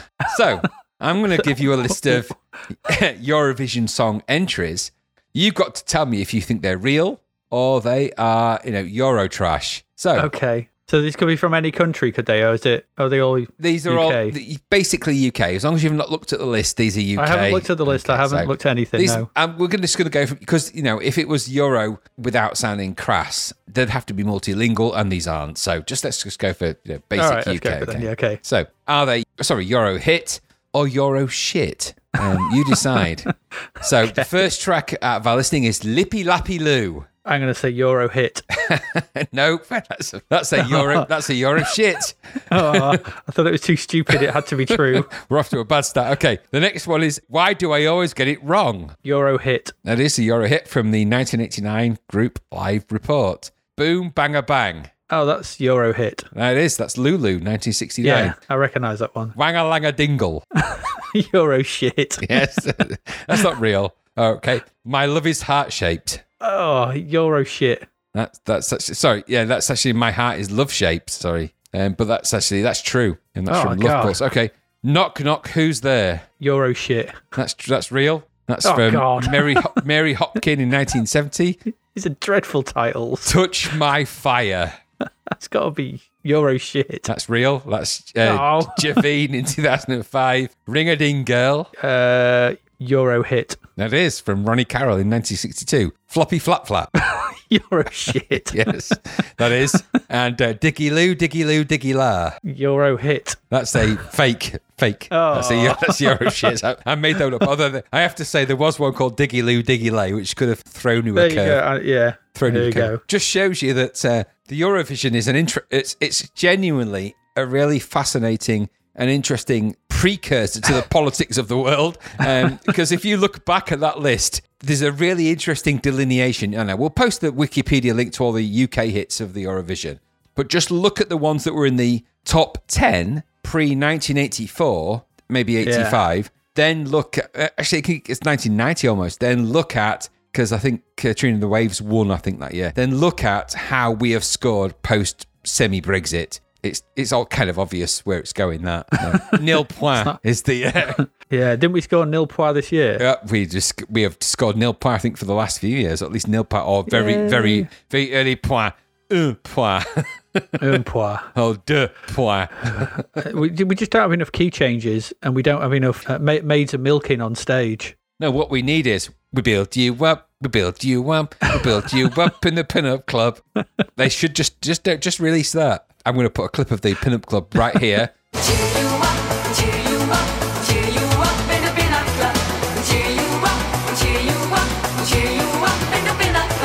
And then you'll know what I'm talking about. But just imagine that when they sing that song, they're all topless. But it's sung by men. Yes. Well, you Right, no, it's tenth- not. It's not. of- you've ruined it. But no, you. It, just for just for you. Bearded men, really hairy, hairy Yeah. men. called Ben. Bearded men called Ben. Absolutely. Imagine it's sang by centaurs. Swinging there around. Never mind. so, you know, clippity cloppeting. right, 10th of May, on a more somber note, ITV airs Escape from Sobibor. Sobibor. Sobibor. A made for television film telling the story of the mass escape from the Sobibor, Sobibor, I don't know how to pronounce that, Sobibor, extermination right. camp during World War II, the most successful uprising by Jewish prisoners of German extermination camps. Escape from Zob- Sobibor is a really great um, made-for-TV movie. It's- I don't know if you remember it. Maybe you don't. I remember don't remember but it at all, no. It's um, it's really good. It's Rutger Hauer and a really good cast in there. I think it's got um, what's that guy Freebie and the Bean in there? James Caan, Alan Arkin. Alan Arkin. Alan Arkin. there. It's a really good cast. It's a really good, well-produced TV movie, and I think it was one of the first because all of the previous Escape from type movies of this type had been Escape from um, the, what's the one? The one with the build the, the tunnel underneath the Nazi base and Great Escape. great there've been great escape style stuff and there's a kind of a joviality about the great escape as much as it's really bleak and it's really horrific and the stuff that they go through is horrible the music mm-hmm. i think is kind of did did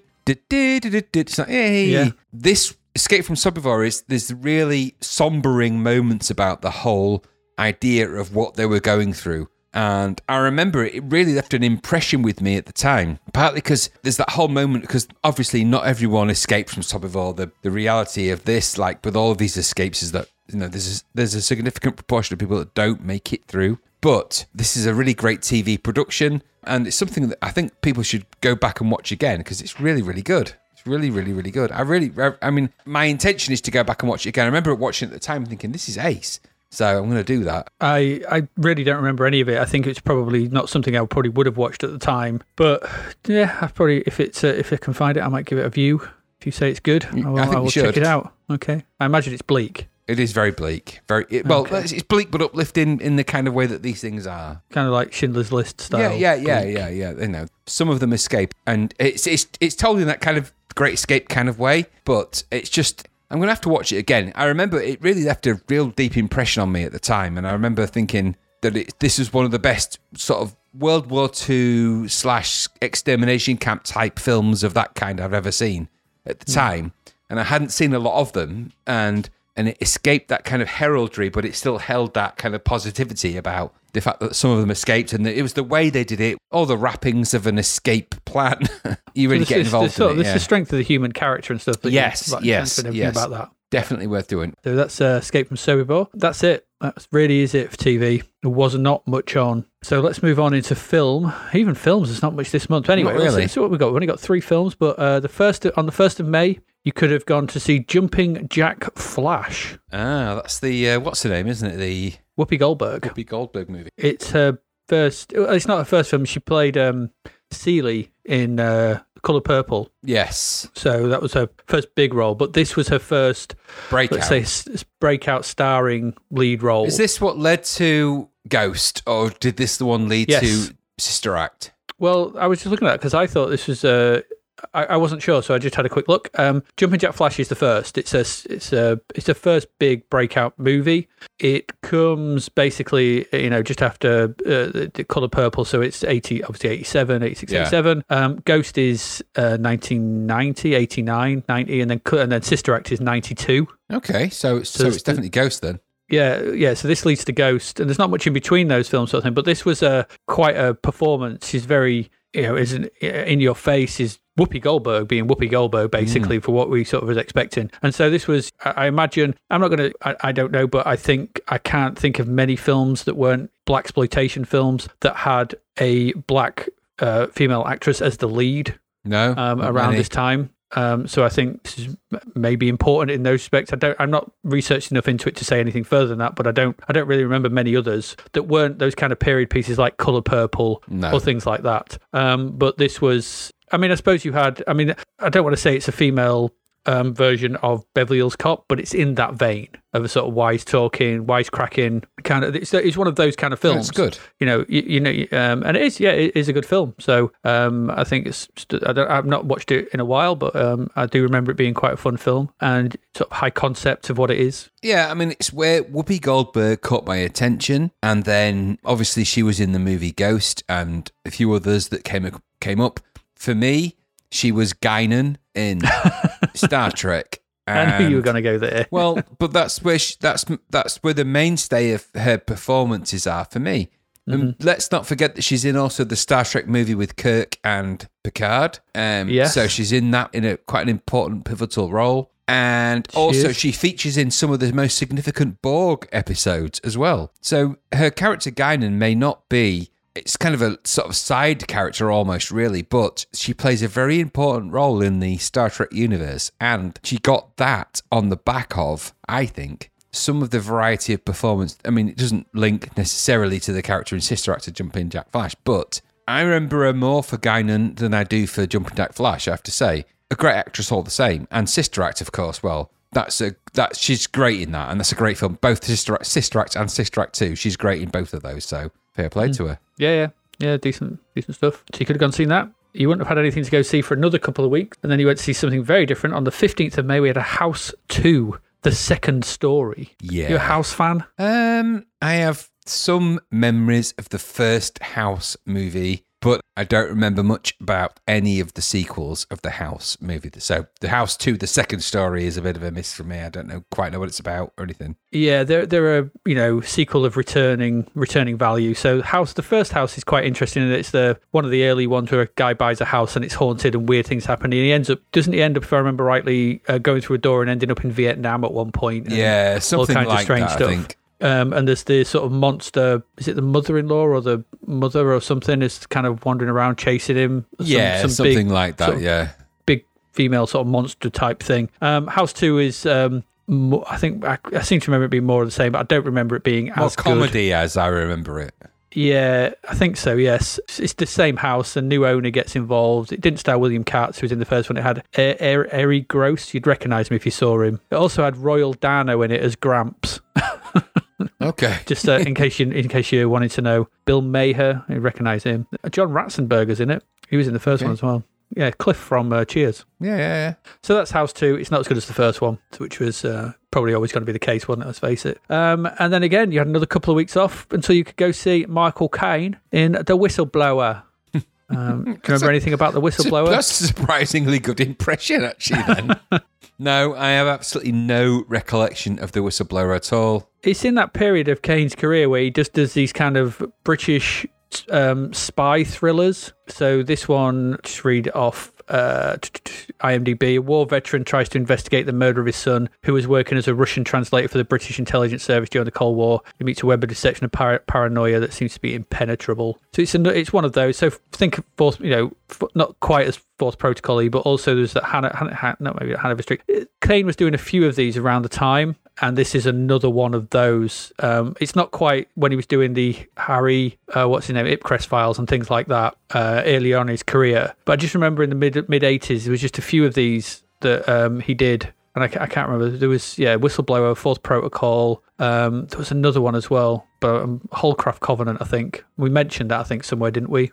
Um, I think that's another one So there's these kind of uh, thrillery type stuff in the mid '80s. They're all right. you know, they're perfectly serviceable British films, but you know, you're not going to go to the cinema to see them. Not at our age. No, Uh, no, it's no. not. It's not like we're going to be going. Oh, great, Graham, Graham, Graham. The new uh, new Michael Caine film's out. No. so we've got to go see it. That's never going to happen. This is the, uh, by the way, the same guy that has directed uh, the infamous Pride and Prejudice with um, Colin Firth. So, you know. Simon Langton. yeah, that's the guy. But that particular production, the BBC production of Pride and Prejudice, is the one that with Colin Firth going, oh, oh, really? I just, I, you know, boobies, uh, really? Uh, boobies. And uh, It- yeah, it's the, it's the one that got a lot of um, fro- frothing, didn't it?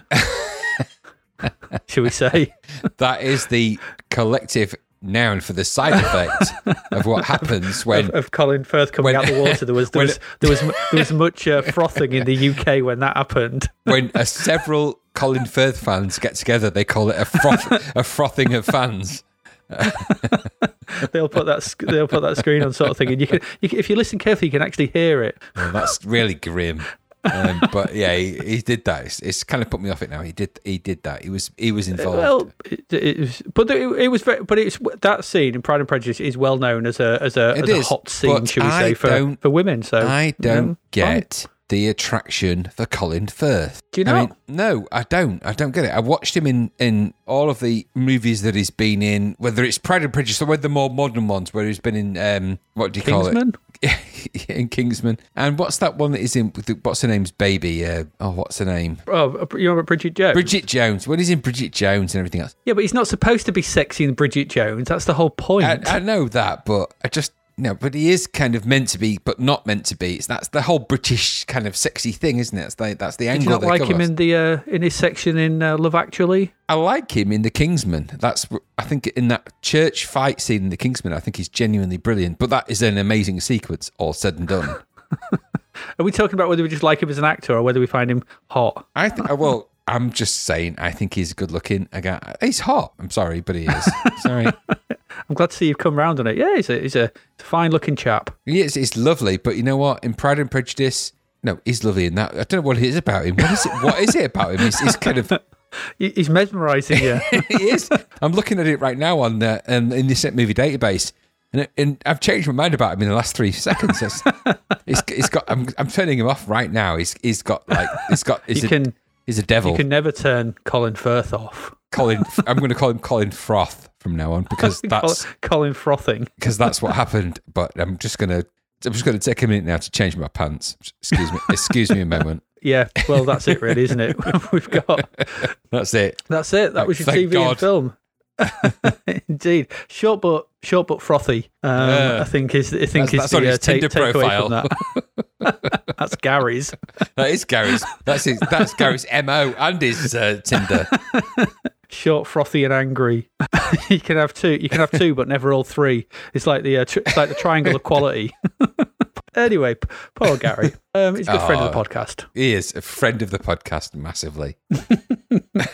Indeed. On that note, so yeah, so there was uh, Network Seven, Johnny Logan, um, and escaping from so- Johnny Logan didn't escape from selection Sobibor. of crap. Yeah, and that well, not not weak crap, just a small selection of decent stuff. Jumping Jack Flash, House Two, and The Whistleblower were your films. There you go. That's your film and TV for May '87. We're gonna take a break now. You can listen to something else. We will be back soon, where we will talk about the last lot of games from this issue, um, and then we're off. So uh, see you in a bit.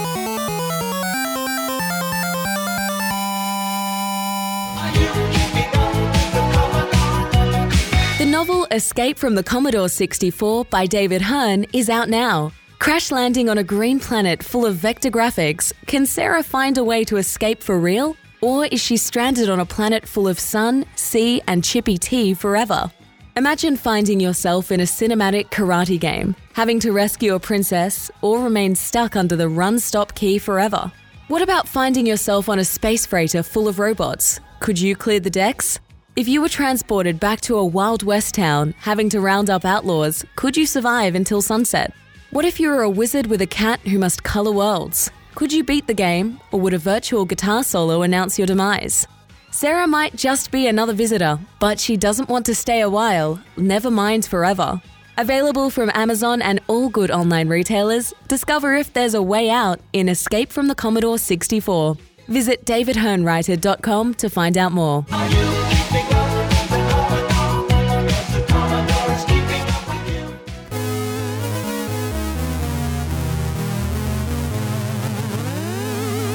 Okay, we, we hope you liked what you just heard, and we hope you like what's coming up because we've got more games. We've got six, I think, coming up for our back end of this month. And let's get through them and let's get into them. So, Graham, tell us all about Pod. P O D pod, the proof of destruction mm, pod. Pod, pod, pod, pod. No pretentious story, no planets to be saved, no nothing, no nonsense, no whatever. This is a game which is strictly about blowing shit up, and it is. Those are the promises of the pod uh, instructions. So this is from Mr. Sean Southern, essentially, with uh, some kind of Mr. Chip software. Don't know quite what that is. Um, It's Sean Southern anyway. There's a nice intro screen for this. So it's Mr. It's what he does. It's what he does the Kickstart and stuff under, isn't it? Yeah, yeah. So it's, it's, it's, it's Sean Southern, released through Mastertronic. This is a 25 level survival shoot 'em up, essentially, um, where each level that you play is more difficult than the last, and they all promised. These are the instructions. Again, I'm, I'm going by the instructions a lot in this episode. They promise to be quote unquote balanced for playability. So the game itself is a uh, color cyclotronic game on a grid with aliens flying at you that you must shoot. They are on a grid, which when damaged means you can't go over those parts of the grid. That's quite a nice touch. So they so it's a bit like a playing the game on a waffle really, and if you break the corners of the waffle, you can't go over the the, the corners of the waffle. Probably a poor uh, description. What? Anyway, so the, the trouble is with this game is that you've got a cyclotronic color scheme in the background and a grid on top of that, and then players and, and centipede tap logic on top of that. So the enemies sort of scroll down and shoot at you. You shoot at them with your bullets. The bullets are nearly impossible to see on this game because of the color strobing and the color cyclotronic effect and the raster bar inducing headache things in the background. But the idea of it is kind of a centipede tap logic, I think. Certain levels are anyway, or at least the, the enemies come from the top down and you shoot from the bottom up. And if you miss them, you can blow up the grid that they're on, and that can render parts of the grid untraversable for you. And then it's a bit it's a bit like Centipede. So it's, I think Centipede does that. If you miss and shoot them, sometimes it can grow a thing, and the Centipede sort of spawns from that point from the left and the right. I think so. yeah. So it's essentially Centipede logic on a raster color. Problem is here. We've just seen a game like this, haven't we? We just played a game like this with Void Runner. This was Yes. Vo- this was Void Runner, and I think Void Runner did it slightly better. So this is a budget game, at least at one ninety nine. It got eighty four percent in Zzap, and there are things to like about it. So the pace is fast, the game is fast, everything works quite quickly. You get you're straight into it. And the one thing I'll say about a Sean Southern game is that it's programmed from the bottom down, top up. It's slick. So it all works really well. So there's no bugs, no flashing sprites, there's no nothing that doesn't work. It all works in the way it should. My main issue with this was that upon playing it, as much as I enjoyed playing it and it was a good shoot 'em up, it felt like a it was felt like Void Runner. And the main problem was that I couldn't quite distinguish the bullets from the background from the mm-hmm. enemy bullets that were firing at me. And that meant the game was impinged in in terms of my enjoyability. And that felt for me like a bit of a an issue because even at 199 and even with only 25 levels and even with that nice simple you know this isn't a game about this this is a game about surviving that. I like that about it. I like those things. I like the presentation. The graphics are good. The playability is good. It moves fast. It's not as psychotropic as a jeff minter game that's for sure. And there's really good things to like about this but this is side by side sean southern's version of a jeff minter game there's no doubt about that. And I wonder sometimes if this isn't a bit of a slap in the face. I don't know. But for me, as a player, this is a, more playable version of a game that I'm going to get eye strain from. but I'm still going to get eye strain from it, even at 199. This is Pod versus Void Runner. I don't know. It's eye strain and a headache for me. I'm reaching for the. I'm just reaching for the headache pills because these these games are nauseatingly colourful, and I love that idea that there's all these amazing colour bar and colour effects with the C65. Don't get me wrong, there's a space and a time for that, but I don't know. Am I playing this game or am I being injected with some kind of information through colour schemes? I don't know. What about you? Yeah, I mean, I'm the same. If you had, I put, if you had any retinas left after Minter's Void Runner, then Sean Southern is here to finish off the job of destroying them hmm. completely. They're Just you know, this is another single screen shooter, but it's on a grid and is reminiscent of Centipede once again. However, the difference is that when shooting enemies, they destroy the part of the grid they are on. So instead of creating a block that can be destroyed, so this makes them move through the grid in different ways. S- Same logic as Centipede, just a different way of presenting it. So and this also impedes your progress around the hmm. grid and where you can shoot them until the grid heals itself after a few seconds. Yeah, which it is, does, you know, leads you to get stuck in places and die quickly. It's fast, it's frenetic, and the background effects make it incredibly hard to deal with the bullets and enemies that fly around the grid at quite the pace. And that's both positive and negative, really, isn't it? It's just it's Yeah. just that thing, isn't it? It is what it is, and and there's no apology for this. This and Void Runner to sit in this space where it's just going to be like we're just going to assault your, your eyes. And it's Yeah. going to be fast and smooth. And, and like you said, I think Southern and, and Sean Southern and Jeff Minter's games are always technically very smooth, very cohesive. There's no bugs. They work. They're fast. They're responsive. But you know, they're, they've both gone for this kind of style in quick succession. I don't know, you know, the, either what the deal was here. It might have been that they talked to each other and said, "Let's see who can make the best version of Centipede." Who knows? You know, coders might have known each other and just said, "Let's let's Yeah. let's do a version." Who knows? I thought this is quite a good arcade blast for two quid. I mean, for two Yeah, quid, it's like Void Runner you're going to enjoy you're going to enjoy your time with this um, but you know kiss your eyes goodbye if you play it for more than a few minutes. Absolutely. Because you get to the third or fourth level and it's just you think it's bad on the first level. And you get start getting to the third or fourth it's like ah where, where Your eyes are broken after that. yeah they're fried. It, it really is. This is another 2001 going through the infinite whatever it is. Yeah, you just Jupiter see, you're seeing colors infinite. Yeah. yeah, you're seeing colours and you'll see them for some time um, afterwards. But if you like that, if you can, if you're, you know, if your eyes are not elderly and broken like ours, then you may get, you know, you may be able to Yeah. get power more into this. But it is uh, just wear sunglasses. Maybe I should play this with sunglasses. Hmm. Maybe we should have a section games games with sunglasses. Um, maybe that would, you know, enhance our Uh, enjoyment. It might of help. these. It might help. it very well might do. But Pod, Pod, Proof of Destruction. It's a simple game. It's a simple single screen blaster that looks like Yeah, and after you've watched that stroboscopic effect for two hours, you'll be simple. You'll be simplified. You'd be like, you'd be looking for gibbons. You would be, you'll be, gib, you'll be full on gibbons. And if you don't know what that means, I'm going to put a sound effect right now, which is a full gibbons here.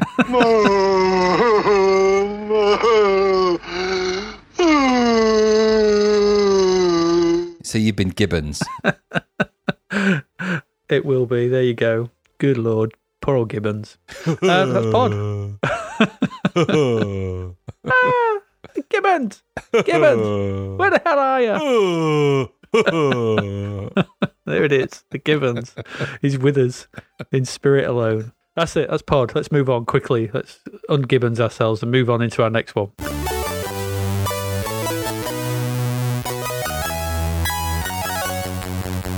So, from the highs of Pod, we have an arcade conversion.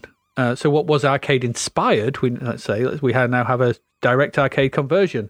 Uh, and what we have here is elevator action. So, nine pounds. This is, is this Electric Dreams? You did this? I didn't note it down. Uh, I didn't note it down, but probably, Um, but I didn't note it down. Probably. I think it might have been, but I didn't. Anyway, it's another week and another. Let's just lay it down. Terrible, terrible arcade conversion. Egg. Um, and and I this one really egg indeed. This really does have. There's no excuses for this being so terrible. None.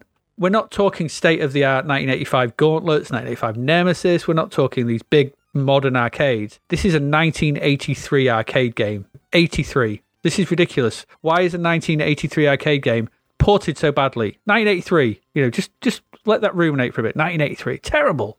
So, uh, what is elevator action? Uh, before we get into stuff, there's a story of sorts, I guess. So, you play Otto, and you. s so, the basis of this game is kind of like uh, you start at the top of a 30 story building.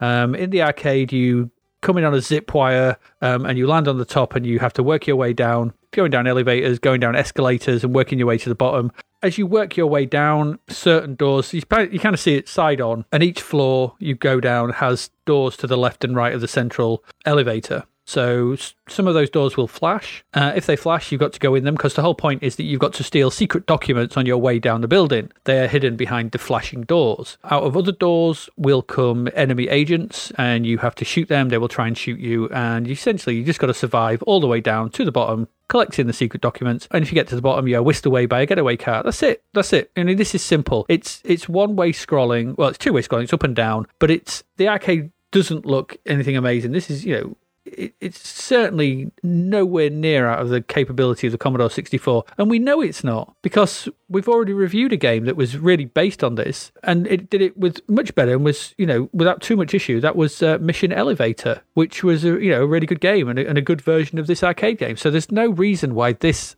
game is this bad. Um, you'll never get to the bottom though because the problem with the is there is manifold. The visuals are ugly. I mean, really ugly. They look crap. They're just dreadful sprites, dreadful scrolling. They're glitchy. They're horrible. They're buggy. They're ugh. the sound is annoying. And the gameplay's full of bugs and bugs, and that you'll fall through floors, you'll get whisked off the top of the elevator, stuff will happen, bullets will disappear, bullets will go through people. Awful, twitchy controls. It's really hard to enter a doorway. You're just supposed to push up when you're in front of it, but yeah, good luck with that uh, because you've got to be pr- pixel perfect. It's just crap. You can't get into anything. Bullet stop. It's just rubbish. There's no excuse for any of this, really. We're four years on. This game is four years old. This machine is more than capable of doing a good version of this pretty decent arcade game and they've just ruined it. It's a, it's terrible. It's it's not a brilliant arcade game. It's not, but it is remembered fondly by quite a lot of people. A lot of people do like this, me included. And this is an affront. This is you know breakthrough bad. This is jailbreak bad. Um, got twenty nine percent. I'd have given it lower. I think it's, it's it's almost so broken as to be unplayable in parts. So I hated this. I thought this was terrible, terrible version, um, and one that completely bypassed me at the time. So I'm I'm I'm a you know affronted that I've had to play it now. Uh, did you enjoy your time with the elevator action at all? Um, no, to echo everything you've said, really, this was based on an arcade. Really, Yeah, yeah, yeah. I understand there was an arcade involved. Just to say, sorry, it was uh, Quicksilva who made this, not uh, El- Electric Dream. No, that's fair. This is an appalling conversion, and it lacked all of the fun of the arcade.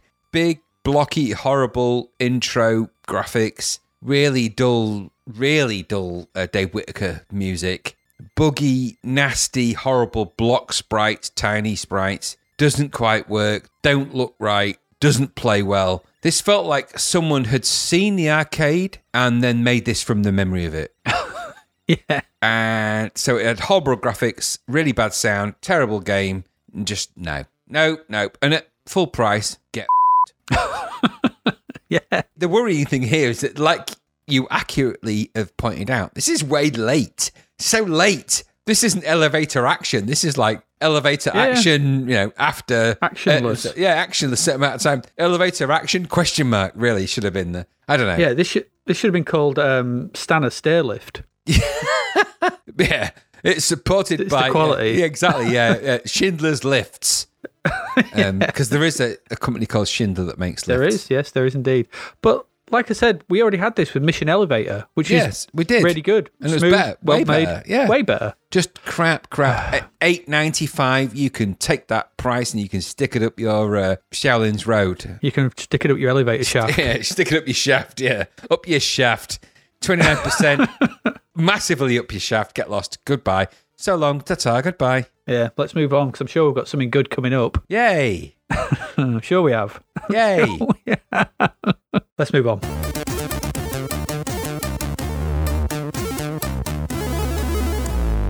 Graham, just Terminator. yes. Ba bum bum ba bum ba bum bum ba bum. Yeah, if only. Um, okay, this is created by Gavin Raeburn, musician Gavin Raeburn Gax, according to the information on the internet. This is this is Terminator. This is a 199 game. Just hold that thought. Hold it. hold it in your mind. The Earth is under threat, according to Zzap, anyway. And I, I actually have a little bit of doubt after this, after the some of the reviews in Zzap that have not been necessarily, especially in this episode, in this sorry issue of Zzap, have not been truly akin to like with Shockway Rider, what the actual game was about. Anyway, um, so the Earth is under threat in this, and you are in a spaceship, and you've got to blow stuff up in a kind of. This actually sort of sections to this kind of game. It's a side-scrolling shoot up essentially in a Uridium-ish vein. Um, So uh, you scroll left and right. The enemies attack you, and you have to sort of shoot them. So round one, you've got to kill the alien waves that fly at you. Now, when I say Uridium like, it means you can reverse your spaceship's direction. it seems to take forever to do that. It's so slow. No, Uridium was quick. When you turn direction, boom, I'm to the left, boom, I'm at the right, boom, I'm at the left. This one's like, eh. I'm going to go to the diddly-diddly-doo. It's the three point turn. It's like, It's the hey, three point turn of Uridium. Beep, beep, beep, beep, beep. this Crap, spaceship crap is reversing. beep, beep, beep. And it's like, okay, I'm going to go back. And then I'm going to reverse and woo, beep, beep. So, so if you imagine that kind of logic on a game that's a shoot 'em up, essentially side scrolling. So you got kill the only wave things in in round one, and and once you do that, you get to the next stage where you got to blow up the planet. Blow up the planet core. So you shoot at the I- I planet never- and it blows up there. you won't because um, this game is bugged and you won't get that far. And then after that, apparently, um, you've got to then go to the next stage where you sort of you do a third thing. Now, I say third thing because you're not going to get past the first thing. There's bugs in this game, and it doesn't quite let you escape out of this sort of world of shooting stuff. I managed to get past the first stage of shooting the aliens out of the sky. Now, let me tell you, considering you blow up just by almost turning around, because Or by blinking. because I started the game, I blew up instantly because enemies attacked me from the left hand side. I was in the middle of the screen and I hadn't moved in time. So, okay, lesson lesson learned. Game, I'll I'll move. So I moved out the way of those initial ones. Boom, dead instantly because I hit a tree. Boom, dead because just you know, you're gonna die a lot in this game because because of stupid stuff. So if you don't blow up in succession and you manage to make it through that initial wave, and there's wave after wave of aliens ships that's just going to do that. Um, the idea of this game is that you can get through, blow the planet up, and then there's I think 17 randomly planets to blow up. Um, One more than Uridium. yeah, and then you know you blow up the seventeenth planet, and I don't know what happens. Maybe you know dogs and cats living together, harmonious instrumentation. You know, a lute can play with a. Uh, uh, who knows what really happens at the seventeenth level of achieving that? This is a blocky, badly drawn variant of uh, Uridium. Well, the Uridium sprite is the main sprite, essentially. The rest of the sprites are kind of badly drawn variants of I'm not sure what. The background's kind of a side scrolling, jungle vibe, the one I was on. But in reality, even if it changed and varied massively, it wouldn't alter the gameplay. You can't move quick enough to not die, which is a real killer in this game. Literally a killer. So you were going to Yeah. die a lot because you choke. I want to go to the left. Beep. Dead. Beep. Beep, beep, beep. This spaceship is reve- oh so you can't help but die in this game. There's nothing you can't do in this game apart from die, and they'll you'll do that a lot. And you obviously you've got lives. It's kind of an arcade heritage type game. Just a side-scrolling piece of crap. It's nonsense. It's rubbish. It's terrible. Please tell me you didn't like it because I thought this was No, awful. of course not. But just one second. Beep, beep, beep, beep. I'm just reversing my spaceship. Beep. What do you think? Netto Uridium. That's what I called it. That's such a good description. It's unbelievable. It's like lower than Aldi, lower than Lidl, the Netto Uridium. It's it's Heron Heron Farm Food Uridium. That's, a, that's a seven pence loaf of bread Uridium. Absolutely. Um, there is nice presentation to this at the start, but it can't hide this utter abomination of a shooter. It's so slow. And why have a landscape? The enemy logic is awful. The game is terrible to play. It's so slow, and the shooting is crap. why do you whiz on at the start really fast, but then can only ever attain about a quarter of that speed? What's going on there? It's like it's like you've been it's like you've been flung on by an elastic band, um, and then you've run out of inertia. As- What's the point of any of this? It may be two quid, and once again you have a quarter of uridium, but that's not good. It's no good at all. Same guy um, made the Equalizer, Oh god. um, and he also why can't he come up with the original name? He goes on to make games called Poltergeist, The Enforcer, and Gothic, none of which, by the looks of them, have anything to do with anything. Why is he ripping off names and nothing to do with what you've made? It's awful. What's he doing? You're asking why? You know why. Well, I do. It's recognizable properties sort of thing, but it's just really strange. This what does this have to do with Terminator? I mean, oh God, this was Muscular awful. bodybuilders from the future. The one thing, yeah, the the one thing a shoot 'em up has to have is fast, responsive controls. Yes. If you're hearing a van reverse. When you want to turn round, then you have failed in the one thing that a game like this has to have. Beep, beep, It's just it makes no, it's just awful. It's one. This is a terrible. We've played some crap Uridium style things like War. What was that? Even that Psychastria is better than this. Yes, yes. At least it turned in a relatively It- short space of time. It did, yes. You know, you didn't have to stick your hand out. You know, try not to hit the curb. Reverse ask ask, back. ask reverse your mate to guide you in. Just awful. This was dreadful. Uh, Termin- and it's a stupid name, and I don't like this. You know, this is you know we've this and the Equalizer. There's two pe- there's two people do two games in this month, and this he's one of them, and they're both well, at least Equalizer was an okay version of Wonder Boy. This is a dreadful version of Uridium, Netto Uridium, as I said. Yes. Oh, it's made me angry. Right. Go and work that anger Uh, off. Uh, I will do because let's let's move on to our next one. Beep, beep. Oh dear. Yes, move on. move along slowly, reversing slowly.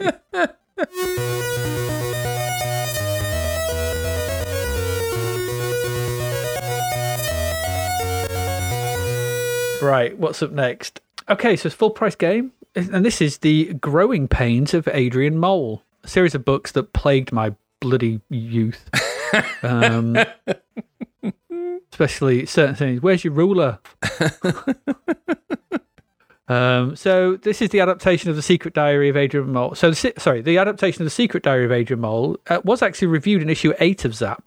We never looked at it because it was in the White Wizard section. So it was We in the might come back adventure that, section. though. we may do. We won't, but we may do. Uh, so I wish they'd done the same with this, really, because I'm going to be honest here. There's, there's no game here. There's, there's no game. This is an adaptation of the book, but there's no game. You know, I imagine that Portal is probably one. If you don't want to read a book, just read a book. So there's the odd, every now and again you get an odd choice. So you just you know three options now and again. Like what we, I, I got. I, I think I, I played it for a bit, and I just saw that this is the logic. You basically you get a lot of text with some imagery at the top. So it's like looks like an adventure game, except it's not an adventure game. This is like a really early Twine game um, because you'll get three options and you just have to pick one. It's like, oh, so and so are getting married. How do you feel about that? Terrible. It's all right. Oh, I'll go get a present now. Pick one. It makes no difference to what comes next. You just get a bit of a telling off, and then you get a score which seems arbitrarily just a percentage out of something. I presume it's out of hundred, obviously, but I don't know what it's um what it's actually varied on. So that's it. The Adrian Mole series of books, but they were because obviously they were a bit of a phenomenon in the early eighties. Um, you know, they were really very popular for you know for various reasons. Mostly because yeah, they were funny, the well observed stories of fictional teenager growing up in Leicester, I think, and then all that that entailed. They were they were unusual. They were unlike anything else you'd kind of read before. So they were kind of breaking the barriers and stuff, and they were they felt modern and they felt relevant and they felt of the time and they were very popular and, and everyone read them and then they got turned into a TV show with Julie Walters and people like that and then they got made into these gay I, I hate to, I- you know I'm not a not down on things that are not games that's not my bag sort of thing but this is not a, a game it's, there's nothing to play here. This is, in itself is pretty well written but you'd expect that with the source material but I don't know why you'd play this just rather read the book you know I read the book back then I can get no further enjoyment out of this. Because there's nothing here to enjoy. Um, I don't see the point to it. If you are interested enough to play this, just read the bloody book rather than go through four painful, painfully slow sections of non-gameplay. Because it's not even an even adventure. There's no way to die. You don't fail. You just get a higher or lower percentage score. I don't know. People maybe let some people to read the source material, maybe, but this is ten pound. The book was probably about two quid back then. What? Just why? I don't get it. I don't understand this release. I do. Well, I do. It's marketing on the Adrian Mole name, and that's it was a big deal back then. So I get it, but I don't get it because there's nothing here. It's not been made into a game. It's not been made into an adventure. It's just. It just seems a, a and I don't know why they reviewed it really and gave it fifty two percent. I suppose it's all right in that respect because it's like the book. But just yeah, did you get anything from this beyond? You know, what did you think? think? 'Cause I'm at a loss with this. Uh. I never got into the, the the whole Sue Townsend book deal with this, and I generally avoided all things Adrian Mole. For me, this is a dull, admittedly humorous-ish trip into the world of an angsty teen, which is somebody I neither cared about or wanted to relate to or had an interest in at all. Neither then or now. The idea is uh, the idea of turning the book into something of a series of descriptive scenes with with multiple choices and some token blocky images didn't really do it for me. Strangely enough, I tried. I did try to get into it, um, but the notion of uh, going through a year and a half of a humorous of, of a series of humorous teen anecdotes actually filled me with dread and, a and an overwhelming sense of gloom. And I couldn't see it catching on. it catching on. I don't see it having any interest for non-fans of Adrian Mole, which I am a non-fan. Nor would you want to repeatedly play through it. The idea that it plays through different scenarios and crises and things, and the way it works, and, and maybe there's an interesting thing for the people that like the book. Maybe is as a token side thing for the book. If you've got the book and you want to play this, and it speaks to an interesting thing about having media in multiple formats, which Yeah, which which later down the line we take for granted. You know, we have podcasts about the thing, and we have shows, TV shows about the the main show and you know, sub shows. This speaks a little bit to that kind of mentality, and that's interesting in of itself. Not because of the game's any good, because it's literally boring crap, but but because it represents something that is an extension of brand, and that's quite an interesting thing in terms of marketing for those people doing an MBA who listen to this podcast. If there's anybody who happens to be doing that, if you're not, it probably doesn't hold much interest for you. So um, I tried to play through this as both an interested party in the in the world of Adrian Mole, which I couldn't get into, and a non-interested party of Adrian Mole, which I couldn't get into. So I, I didn't find a way in. It's not for me. The way it plays out, the way you work the game is fine, you know, from that kind of interesting point of view. But it is very much about what one to three choices, and yeah. and that's really it. That's all there is to it. So you know, you choose your choices, and like you say, you get that weird arbitrary percentage score. You know, well, the, your decision has made you thirty three percent less effective in this game. It's not, oh, you know, get lost, you boring piece of crap. what you are is 100% less effective in my I'm going to play another game right now list. So, I don't know. It's an adventure game wrapped in different trousers, isn't it, really?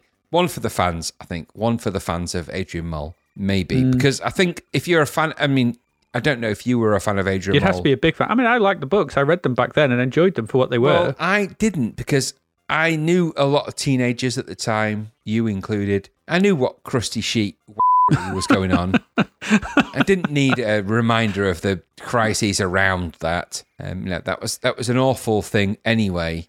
so the, we yeah, barely a game. It's barely a game. That is. Let's yeah, talk no more it wasn't it. a game, was it? Really? It's just text No, and a really. clicker, clicking options. Yeah, rubbish. Rubbish. Uh, let's move on. So up next.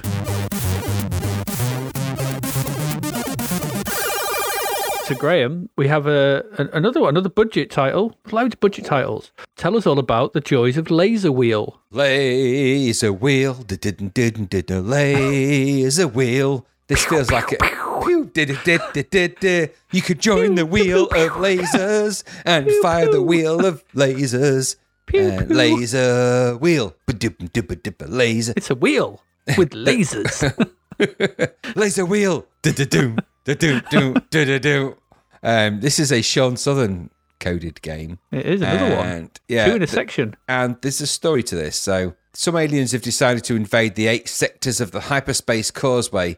I like to think of that as the hyperspace bypass, which is a little bit borrowed from our friends at uh, Hitchhiker's Guide to the Galaxy. It is, yeah.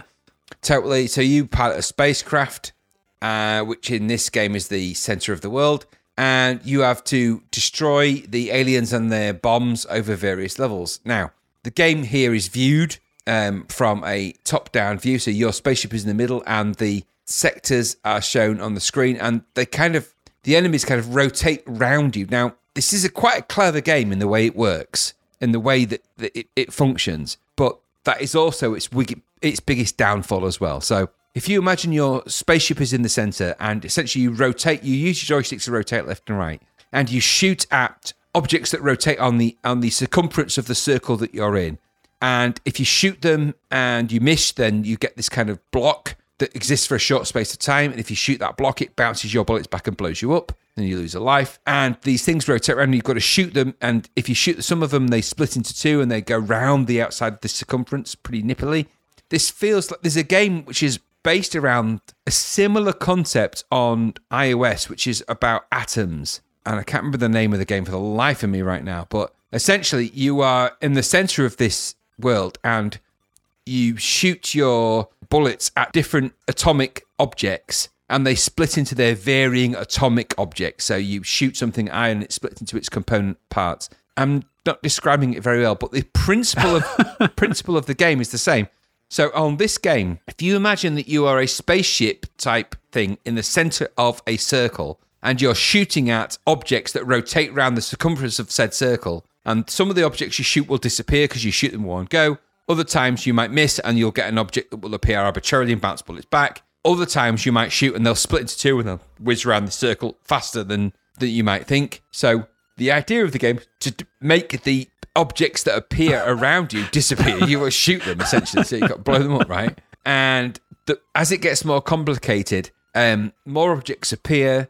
More, and this is all color based as well. So they start off with one color, you shoot them. Now, if I'm sounding more complicated than it needs to be, I think because for a two ninety nine game and a laser wheel, this game is a complicated array of options. It's done simply. So once you start the game and you kind of get the gist of it, shoot the blocks essentially and shoot them repeatedly until they disappear. Don't shoot an empty space because you'll get a grey block and that will bounce your bullets back and it blow up. Once you get around that kind of logic and you're rotating around and you're shooting it, fine. But the problem is this that's all this game is. It's that. And the main issue is this is a slickly programmed, well thought out, well constructed, and well animated game. The way the game plays in front of you is really, really nice. So it feels slick, the animations are fast, everything runs as it should, everything works. This is a Shaun Southern game. Shaun Southern doesn't do crappy games. So, not wholly. So, everything that should be in there works really nice. As things d- uh, appear and disappear, um, you go through the sectors of the game. There's an entire display around the area you're in. And the whole game feels like a really nice arcade. The problem is that arcades actually have a little bit more complexity than this. This feels like a it's a really weird thing to describe. This feels like an arcade game that has not enough arcadism about it. So it feels like a bonus level. It feels like a bit like a level between two game levels that should have happened. It doesn't feel like this game has enough legs around it to support it as a full game. So it feels like it's almost like you played another game and you got to this level and this is a bonus level and you're doing it and you get past this and then you go back to the main game. This doesn't feel like a main game. And I don't mm-hmm. think it is. I think this is a this is a little bit that Shaun Southern figured out. And graphically and programming wise and all those amazing things, it really works well. And it's slick. It, it really works out the shell. It works. The problem is it doesn't eno- have enough coherency to be a whole game. It's just what it is. It's just rotating things around you that you shoot. And it doesn't feel like the payoff is enough to warrant this entire game. So it's a bonus level without its contingent non bonus game parts. And for hmm. me, that's unfortunately what it feels like. It's two ninety nine, so I might give it a bit of leniency in the sense that it's a well polished game at that price. But what it what else is there? What else are you doing? Where does it go? What what is it? What's it leading to? After you've gone past the the seventeenth rotating screen of stuff, you know, are you not going to be bored by the seventh? I don't know. Mm-hmm. Um, that's my problem with it. What about you? Yes, yes, you are. Um, yeah, it's still a Shaun Southern game, and and I'm just going to put all the competent programming to one side because it is, you know, he's a, com- a competent programmer who can do his stuff, and it all runs smoothly, and it's all great. That's fine. The problem is this is painfully dull. I thought this remi- this reminded me uh, from a viewpoint standpoint view, but it's that bit Yes. from Empire where you Yes, were rotationally yes, challenged to shoot stuff. So it's the bit in space. It's that. You know, there you go. That's it. That's what this game is. Apart from there's blocks moving around the ro- the circumference, and you shoot those blocks, and they sometimes they change color and split, and sometimes they don't, and yada yada. Because I found that the uh, collision detection was a bit arbitrary sometimes and not very Yeah. reliable. I'm just like, sure, I shot something. In fact, the grey block I just just generated is inside the block I just shot. Like, ah, it's quite an interesting idea, I guess, but it just gets really dull really quickly. I thought, I thought the sound effects were pretty simple um, and annoying. Uh, the graphics, yeah, they're, they're well animated, but there's not that much of them, really. I mean, there's your rotating ship, and I suppose the blocks going round are, you know, rotatally, rotationally nice. And I guess there's some clever. Clever coding here in, in that sort of respect, and it works well, but it just it's just not very enjoyable to play. Of the two Shaun Southern games we've had in this section, I'd just go play Pod. Pod may be hard on the eyes, but it's infinitely more enjoyable and more fun than this. Um, which I just, you know, it's it's really grey as well. This, isn't it? It's like the antithesis to Pod. Um, it's like he made one game which was like all the colours, and he'd used all the colours, and the Commodore 64 that he was programming on went, I have no colour left. All you can use are the greys. You've got all the greys, and that's it. You've sucked all the colour out of me, Sean. Uh, you now can I can give you all my grey.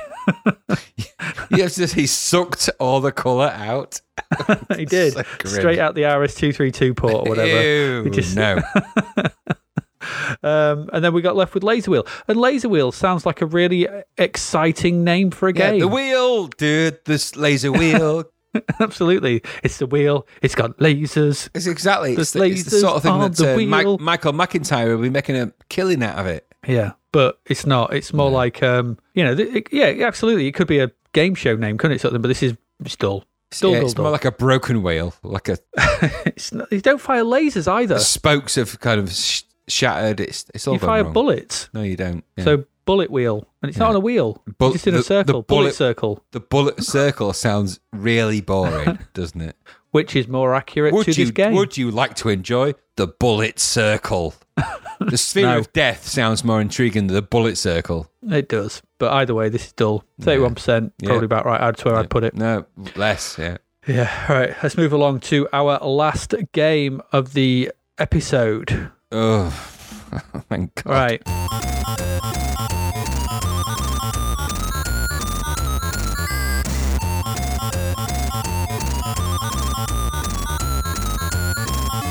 So, Cholo. Cholo Right. is our last game. I'm going to talk about this because Cholo. that. Cholo, all right. So this is fifteen pound on tape. anyway, why is it fifteen pounds? So let's let's cut to the chase at the very beginning, and then we'll get into it a bit. It's a plodding vector graphic 3D Paradroid ripoff, thematically.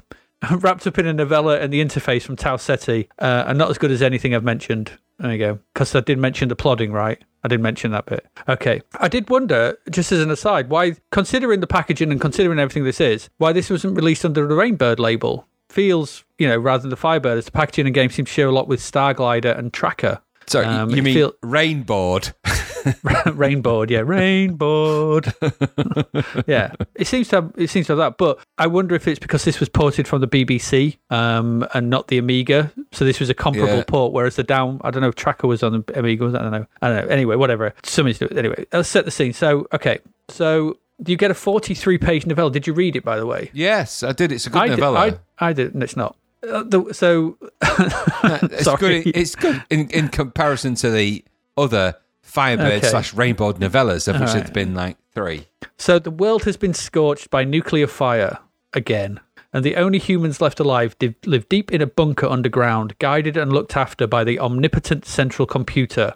All is well. There is no crime, no marriage, and everyone drinks choco to go to deep dreamless Why sleep no every night. marriage? That seems like a very strange thing to have. There are some very there's there's I no think crime, um, no marriage. the, the, the novella was written by a the, the novella was clearly written by a man. I'm Let's just put it that thinking, no, no crime, no marriage. some of the no. some of the descriptions are It's almost the same as no woman, no crime. This is no woman, no crime. It's just this, No marriage, no crime. So you play Jared, who is the hero or the main character of the uh, novella, um, and he is someone who basically his job in the novella is he fixes issues with the computer in these small sort of service ducts. Um, and he feels he's the only person that feels that something is wrong with all this because of course he does. Yeah, blah blah blah. Um, you're also Jared is also the best player at the Rat game some it's kind of mentioned in there which along with a also did you also notice as well in the novel that there was a there, was a game of throw the ball in the hole Yes, course the, was the token game ball in hole game. Yeah, ball in hole sci-fi game um, so the rat game is the only entertainment available to people and uh, jared is the best one at it so he's framed for a crime that he doesn't commit eighteen. um, uh, yes, and is sent into exile.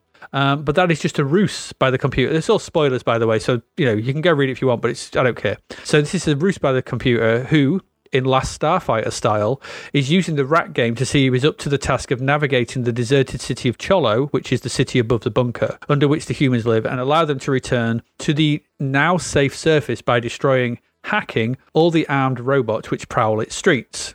Okay, so there's your there's your premise. So essentially, the surface which they all they all think is irradiated. They're led to believe it's all irradiated and unsafe. Has actually been sa- safe for about 332 years. Oddly precise, but I suppose it's a computer. It tells him or something like that. and so, but the only problem is there are all these robots roaming around that you have to hack and, and get rid of and whatever. So that's the backstory, and that's provided in the 43 page novella that comes with the game. I didn't think it was particularly well written. There's spelling errors, there's punctuation errors, there's way too many commas, and there's some badly. The dialogue is awful, awful. I mean, awful. Um, it's really clunky. Some of that dialogue. Yeah. Um, obviously, you know, I've I've studied writing, shall we say, and, and uh, that's clunky dialogue. Yes. Um, well, you're an expert, so we'll we'll take what you say as uh, the way it is. time has not been kind to this anyway. It's clunky anyway. That's the setup. You says the setup. There you go. So what's the game? So the game is you start the game by controlling it from a first-person viewpoint, um, and I'll go into the technicalities of what it looks like in a little bit. So you control a small robot called Rizzo the Rat, um, and you've got to navigate the city and essentially hack, destroy the other robots, and find. you've got to find these various information packs that are dotted around within computers. They aid you in your quest. They give you passcodes that. When you hack into a, compu- uh, a, a, a droid, you've got to put the password in. Now, you, well, the first thing you find is like a, a list of 10 possible passwords. Only one of them work on the thing. You've got to guess which one it is. So you have to kind of work this way. When you, when you ram into the first, when you knock out the first droid and ram into it, as you take over robots, you can switch between them, and I think that's quite a nice touch. So you eventually, essentially, what you're doing is you're building up like a small army of robots which you can flip between, and the different robots have different abilities and different things. So that's quite good. That's not a bad idea. So it's kind of like Paradroid, but imagine if Paradroid was allowing you to to have a multiple droids that you could flick to at any one moment throughout the ship. That's kind of the idea here, I think. What you see though on screen is split. Is the screen is split up into chunks, so kind of like what we saw in Tau Ceti. So the top left, except not solid visuals, this, this is 3D vectors. So in the top left is 3D vector graphics, view of the surrounding area. The top right is a really bitty map of the city. The bottom left shows you what RAM packs you have found, and the bottom right is the message center where important info is presented, like crash when you hit something. So from this premise, you might think this all sounds quite interesting, but I mentioned the plodding, yeah, and the pop up. Uh, actually, I didn't mention the pop up, did I? Because I was waiting to pop it up here. The game is slow. The vectors are really slow, and I mean really, really slow. And they pop up really badly. Walls and buildings appearing just a few feet from you at times. It's so plodding and vacant. It seems so empty because it's just white vectors on a black background. And half the time you can't see anything until you've moved to, towards something, and then suddenly it'll just pop up in front of you, and a building will just be there like ah. And it's just that's the problem. The premise is quite good. I quite like the idea of building up this army of robots to take over through hacking them and shooting them and finding these clues dotted about this landscape, this city, and you don't know why what's happened and you're trying to figure it out. That's all right. You know, it's a nice sci-fi idea. The problem is it plays terribly because the the presentation is there are some nice presentational touches. Like I quite like the way the screen that you see through goes all like zeros and ones when you and then the noise which is straight out of Paradroid when you do ram into an enemy droid and you try and hack it. And you know that's quite okay, uh, but it's those boring visuals and, and it's so dull and dull, dull. It's an the problem with this is it's another example of a game ported from to the C64 that just doesn't work well if you I, I posted a link um, and i would recommend you do it sort of thing. I might post somewhere on the twitter but go look at the bbc version because the bbc version is really pretty fast and it works all right much better. It's way better. This is 15 quid for a slow turgid trek through an interesting sci-fi idea. If you want a badly written cliched sci-fi novella i'm sure there are thousands out there that are not 15 quid. You know I'm, uh, probably loads. But there's just no reason to play this game on this machine. The amstrad i looked at the amstrad the spectrum and the BBC, they're all better and they all run faster. C64 is not built for vectors, and it shows here. So there's an idea here, and I like some of the trappings around it, but the inherent game itself is just doesn't. It's just boring. It's just really dull. I'm guessing you may have felt the same. I feel the way the way I feel about C64 vectors is the way Indiana Jones feels about snakes. So it's like vectors. Uh, why did it have to be vectors? Uh. Oh, that's just my pet vector, Reggie. so this is another vector game from Firebird, another novella to read because they have to justify crap vector games with 15 quid. you know, with 20 to 80 page novellas. Another tragic waste of my time, story, and the coding ability from the people, and this is made by the same people that made the Rainbird game. So this is from the same people that made, you know, Rainbird. Starglider, So? Starglider, yeah. Yeah. So this is from the Starglider people. It shows as well. There's a nice intro screen, and that's where your enjoyment of this crappy piece of vector garbage is going to end. It gives way to a series of vector craft in a menu-like display. So on the top left, um, there's a micro version of the matrix on the top right. Did you see that? That green Yeah, that's what I said. That bitty image of a city, which is impossible to Yeah, get any it's- information I just from. thought that was like a micro version of the Matrix. Um, it was uh, as comprehensible and as inevitable and Ergo, it was impossible to read. And concordantly, I could not avoid the Matrix style thing. and we fe- felt that it was showing the anomaly of the of the decisions made by It- the developers in making this game. It was the seventh version of that screen that I'd seen. Concordantly, ergo. Um, anyway, um, so I just ignored that. The slow vector, white on black vectors, you know, lurched their way. Lurged is a new word I've invented. Lurged their way. it, it fits. fit It fits. into the screen. I was lurched at by vectors. and they sort of, you know, they slump their way around. I sort of, you know, gloff my way around this. I'm just making it worse because I think it works. Um, around this sort of landscape-ish thing. I don't know what I was doing. I was just, I just encountering vector objects in in relative distance. So one second I'd be quite far away. Dig dag dog. Soon they'd be closer. It was just horrible, blocky, juddery vector. All the things I hate about games of this type. So never mind this eloquent, you know, 80 page novella description. That does not set the scene for this drudgery that you are befouled. Um, it, it doesn't. Now, there are games that come along later that, you know, when we, and I'm talking about things like Driller, where we know that there's limitations around the whole Driller filled vector thing and the speed of it and everything else, but they are at least exploratory things in a vector filled world. And there's mm-hmm. things to do, and maybe it works, maybe it doesn't, but this isn't anything like that. This is just that horrible vector graphic nonsense. Why do they do this on the 60s? For I can't, I, I cannot get my head around it. We have seen so many of these games come and go. Every mm-hmm. single one of these games has been utterly shit. Every single one. There hasn't been a decent, solely vector game on the C64 probably since Encounter, and I'm not even sure that's a really what you'd class as a fully vector game. That's not vector. That's filled in. That's what I mean. So that's that's that sprite, no. essentially sprite scaling, maybe. But so this this idea that you can have a C64 game that's a vector based, mathematically concluded game. Even Mercenary struggles with this, and Mercenary at least has the story and the story arc and the wherewithal to make it about something else. And I was able to settle there. No, I was able to become you know what I needed to be in. You know, I opened hotels. I became the mayor. we, we uh, we- we've talked about that many on many an occasion. We have. Cholo, on the other hand, there's no space for a mayor there. There's no space for anybody. This is a nightmare world. Awful. This is just terrible. This is just a series of 3D interactions that throw themselves at you. This is the equivalent of of walking down a corridor where people throw cubes and spheres at you just for random reasons that and, and in actuality it's even slower than that. They'd have to throw throw you these things in slow motion. So it's just awful. I don't like it. I don't get it. I don't understand. I read the novel. I didn't like it. Everything about this is rubbish. The fact that this is 15 quid on tape is just an abomination beyond everything i can think of. That is a proper slap in the face there's no reason for this to be anything other than two ninety nine for me, maybe even one ninety nine. Fourteen ninety five on tape. You are genuinely opening up your arse cheeks for a severe, you know, pummeling, and you are going to be gaping like a like a like a fish out of water after that. No, you are going to be. You're a tuna fish out of water. You're a guppy. You're the good. You're going to be a, a, a bottom hold guppy, gaping and blinking and and going, and that's what's going to happen.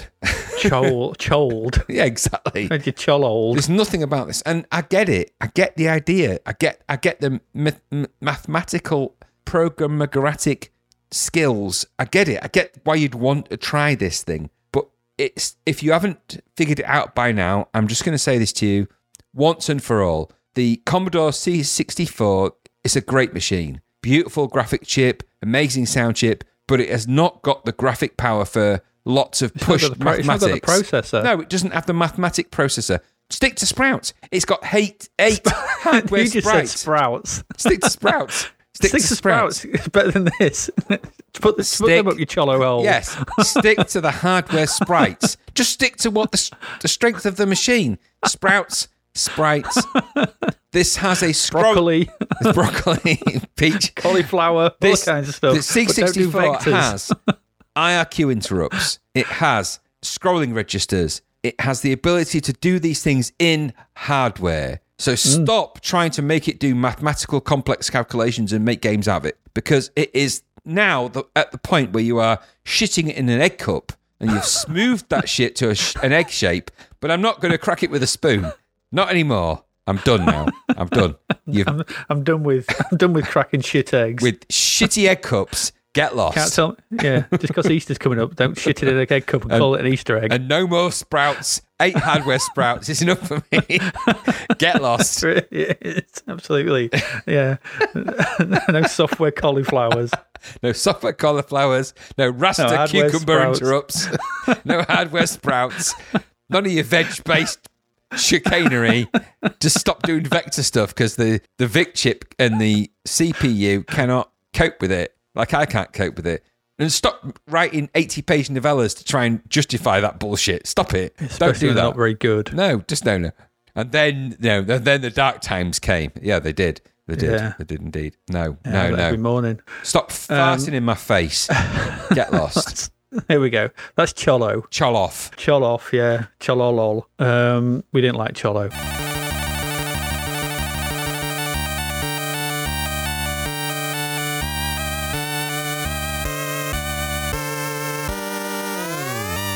So what have we looked up? So in this episode, what what have we looked at? Um, we looked at because we've got some crapverts to come up. We've got a couple of crapverts.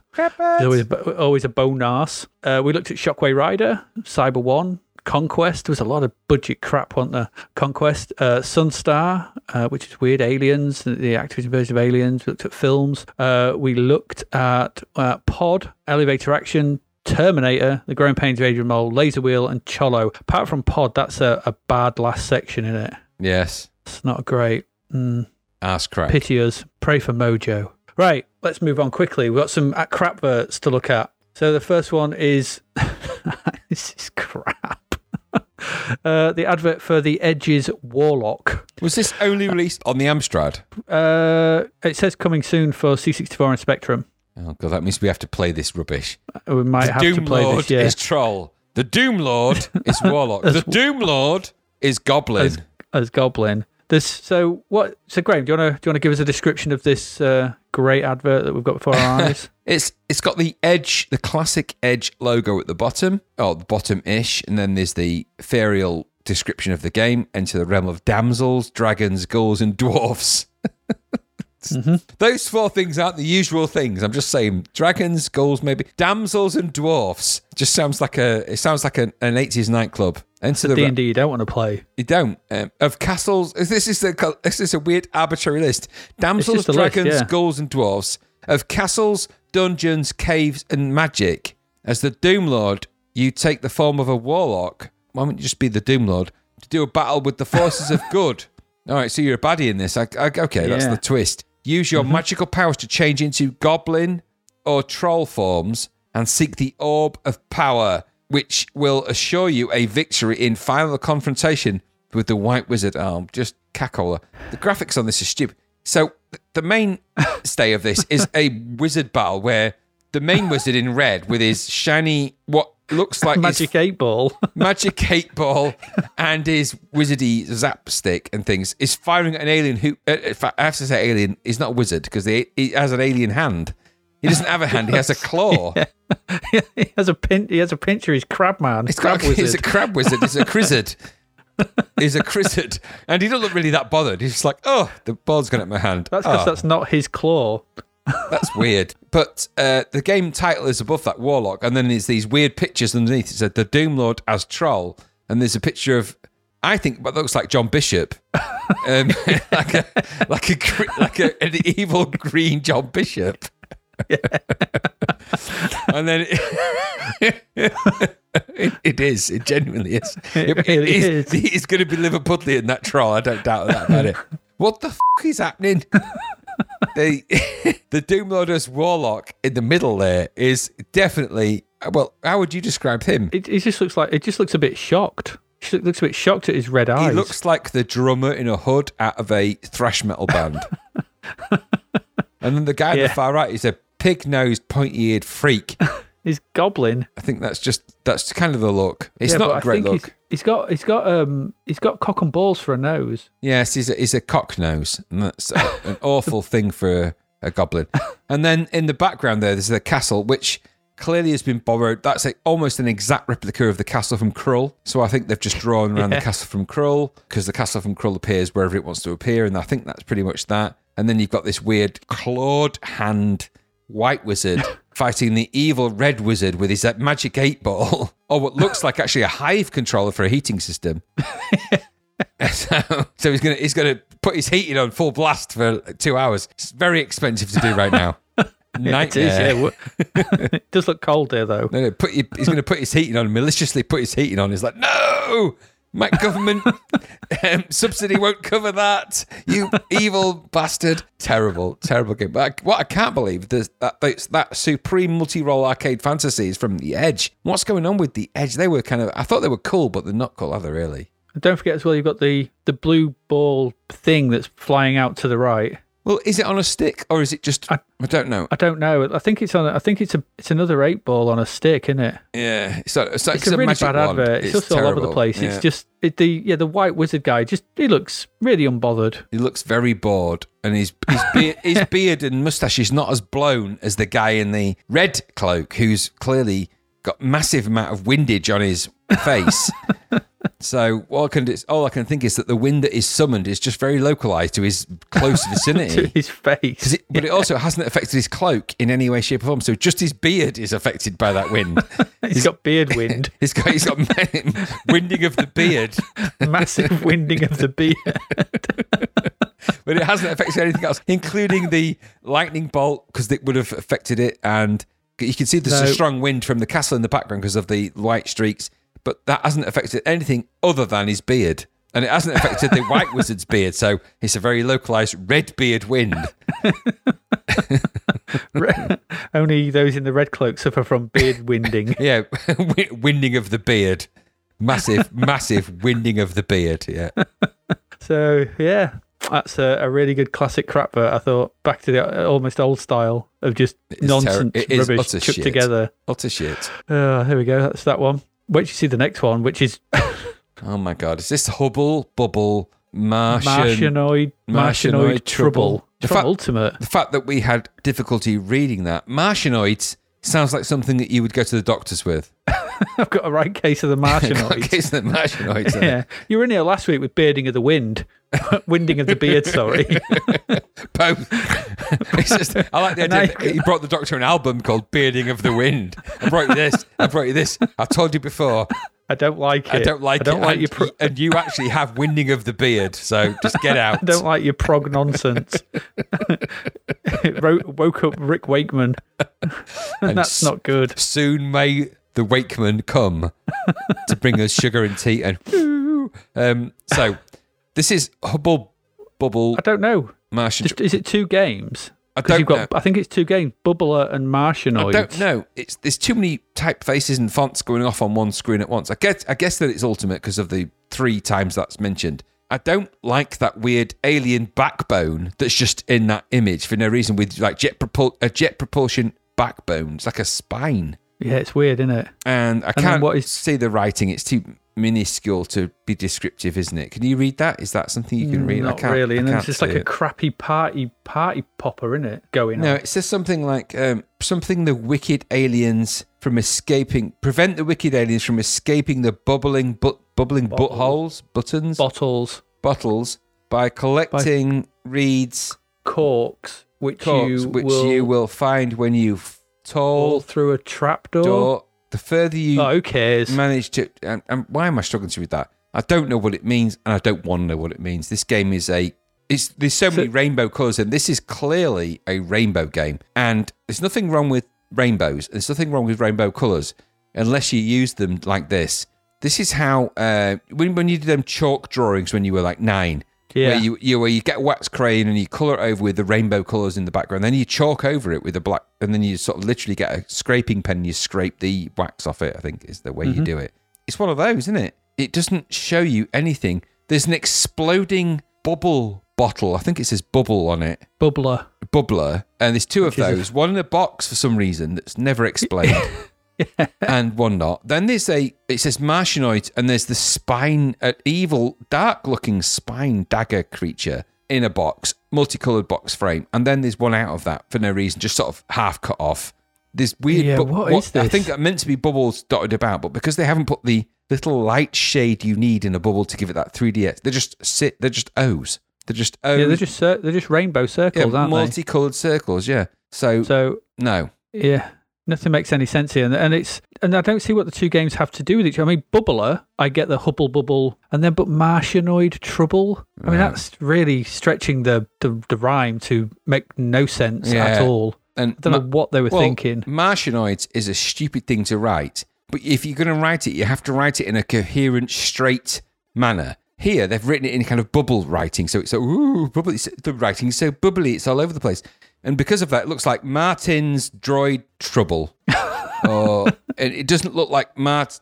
You wouldn't read that and spell Martianoid. You might look at Mar- it might because you have to you skip letters when you do. Oh. if you can't see anything in a straight line, so it looks like you know Martin's. You know, it does like Maria Maria Noid Trouble. yeah, Maria Noy Tremblay, which is a the French lady who actually invented the question mark, but that's that's a whole which we all know means to blaze. to blade. And the Hubble means- the Hubble bubble or the Hubble bubble is actually a very small micro fracture in the lens of the Hubble Space Telescope. You don't want to point you don't want to point that out to people because it's a that's a scientific anomaly. That's things that you know you're just making people feel bad generally about something they did wrong when they launched that into space. Just, Yeah. No, this game's all kinds of wrong. All kinds of wrong. To make Mm-hmm. All it look like an of- exciting firework, you know, shame on you. You know, Ultimate play the game, whatever you are. it's a bad advert. But Ultimate used to do really cool adverts. This is terrible. Yeah, well, when they used their logo three times at different angles in different ways, I'm afraid the dog started barking at that point. It was like, no. it's like, no, why have you done that? No. I still, I, Yeah. I like the idea that they've got have some you put kind that of. logo on? Have you put that logo on three times? Yeah. Why? Well, the dog started barking. Because it looks like it's floating. It doesn't. Why have you put the bottle in a, in a multicolored rainbow frame? Why wouldn't you do that? All right, gra- gra- graphic designer that's clearly on drugs. Um, Can write a list. Why have you created the alien spine creature but cut it off cut off its head? Um, because it needed to be in the box with the Martian. All right, you know what? You know, Why not cut off its tail? five hundred quid in a check. Get on the train and piss off and never come back. You fucking dickhead. You've got beep a lot this episode. Oh, I'll beep it. It's all right. We're, we're good at beeping. Get there out. you go. um, the Return of the Crapverts, and they don't disappoint. Those No. are two particularly good crapverts. Very bad crapverts. Yeah, very good. Let's uh, wind up. I couldn't find a chart, or at least I haven't actually included one in this one, so never mind. No chart for this month. Who cares? No we charts. have uh, no charts, unless I put it above it. Did I put it above it? No, I didn't. Oh well. Shame on me. Shame on me. Shame. Um, shame, shame. shame. um, Ring a bell. Bing, ling, ling. Shame. Shame. All right, That's yeah. Um, right, what we got coming up next month? Actually, so with the magic of uh, modern editing, I've actually gone and found a chart now, so we can have some charts, um, and I can tell you what was going on according to Commodore User for May 1987. So let's have a look at this. Um, at number 10, we have uh, straight in we have Nemesis. Uh, number nine, straight in is Feud.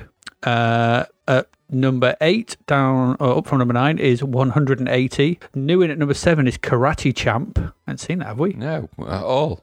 It's from Americana, so it's obviously a budget one. The budget re-release. Uh, in at number six is Arkanoid. Uh, up to number five is Micro Rhythm. People really liking their drums. Uh, up to number four is LA SWAT.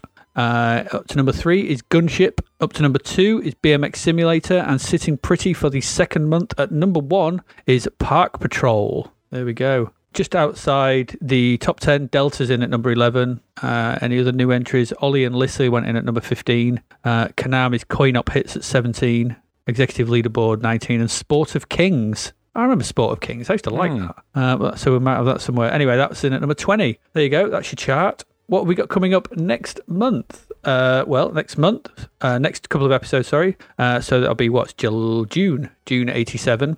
Uh, we got games like Auf Wiedersehen Monty, Interesting. Big, Trou Big Trouble in Little China. I remember that being not good. Cyborg, the real Cyborg this time.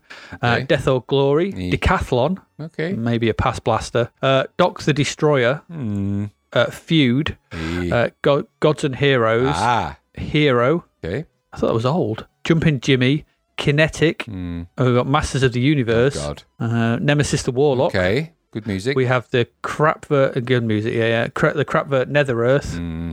Pitfall 2, Late. uh, yeah, River Raid. Even later. L- later, Romulus, Ye- which was the other Crapvert. So was. multi take off from Romulus, whatever it was. Uh, Secret of Kandar, Hmm. no idea. Star Raiders 2, Okay. Vampire, Vampire. Sounds like an adventure. Vampire. Uh, This bit Adventures of late, late realizing Jonathan Harker, uh, Xenon Ranger, Hmm. uh, and then we have two Sizzlers, Zenji and Zolyx. Okay. Okay. Sounds like budget games. recognise but either of them. I'd never Yeah, seen any, either of those. There's a lot of games in that list, with the exception of the big title that everyone recognizes. I'd say 90% of those games I have not heard of or played. So this is kind of interesting. We're getting to weird territory for me. Absolutely, yeah. I don't. There's, about yeah, fifty percent of them. I'm like, a what? So some of them may be old. Some of them we might look at. Some I don't know. Absolutely. We'll and have a I. I am majorly intrigued by the Electric Dreams version of Big Trouble in Little China. I'm, I'm intrigued, but I'm not holding out much hope. But I'm intrigued because that's a very favourite film of mine. So Mine too. Yes. let's so we'll watch see that. Get, let's watch that get bummed. chollowed. They'll get out. max, Chol- absolutely. out. An 80 page novella will not save that. Absolutely. I imagine it's going to suffer severe winding of the beard. Uh, I think that's it. That's I think it. that's it for this episode.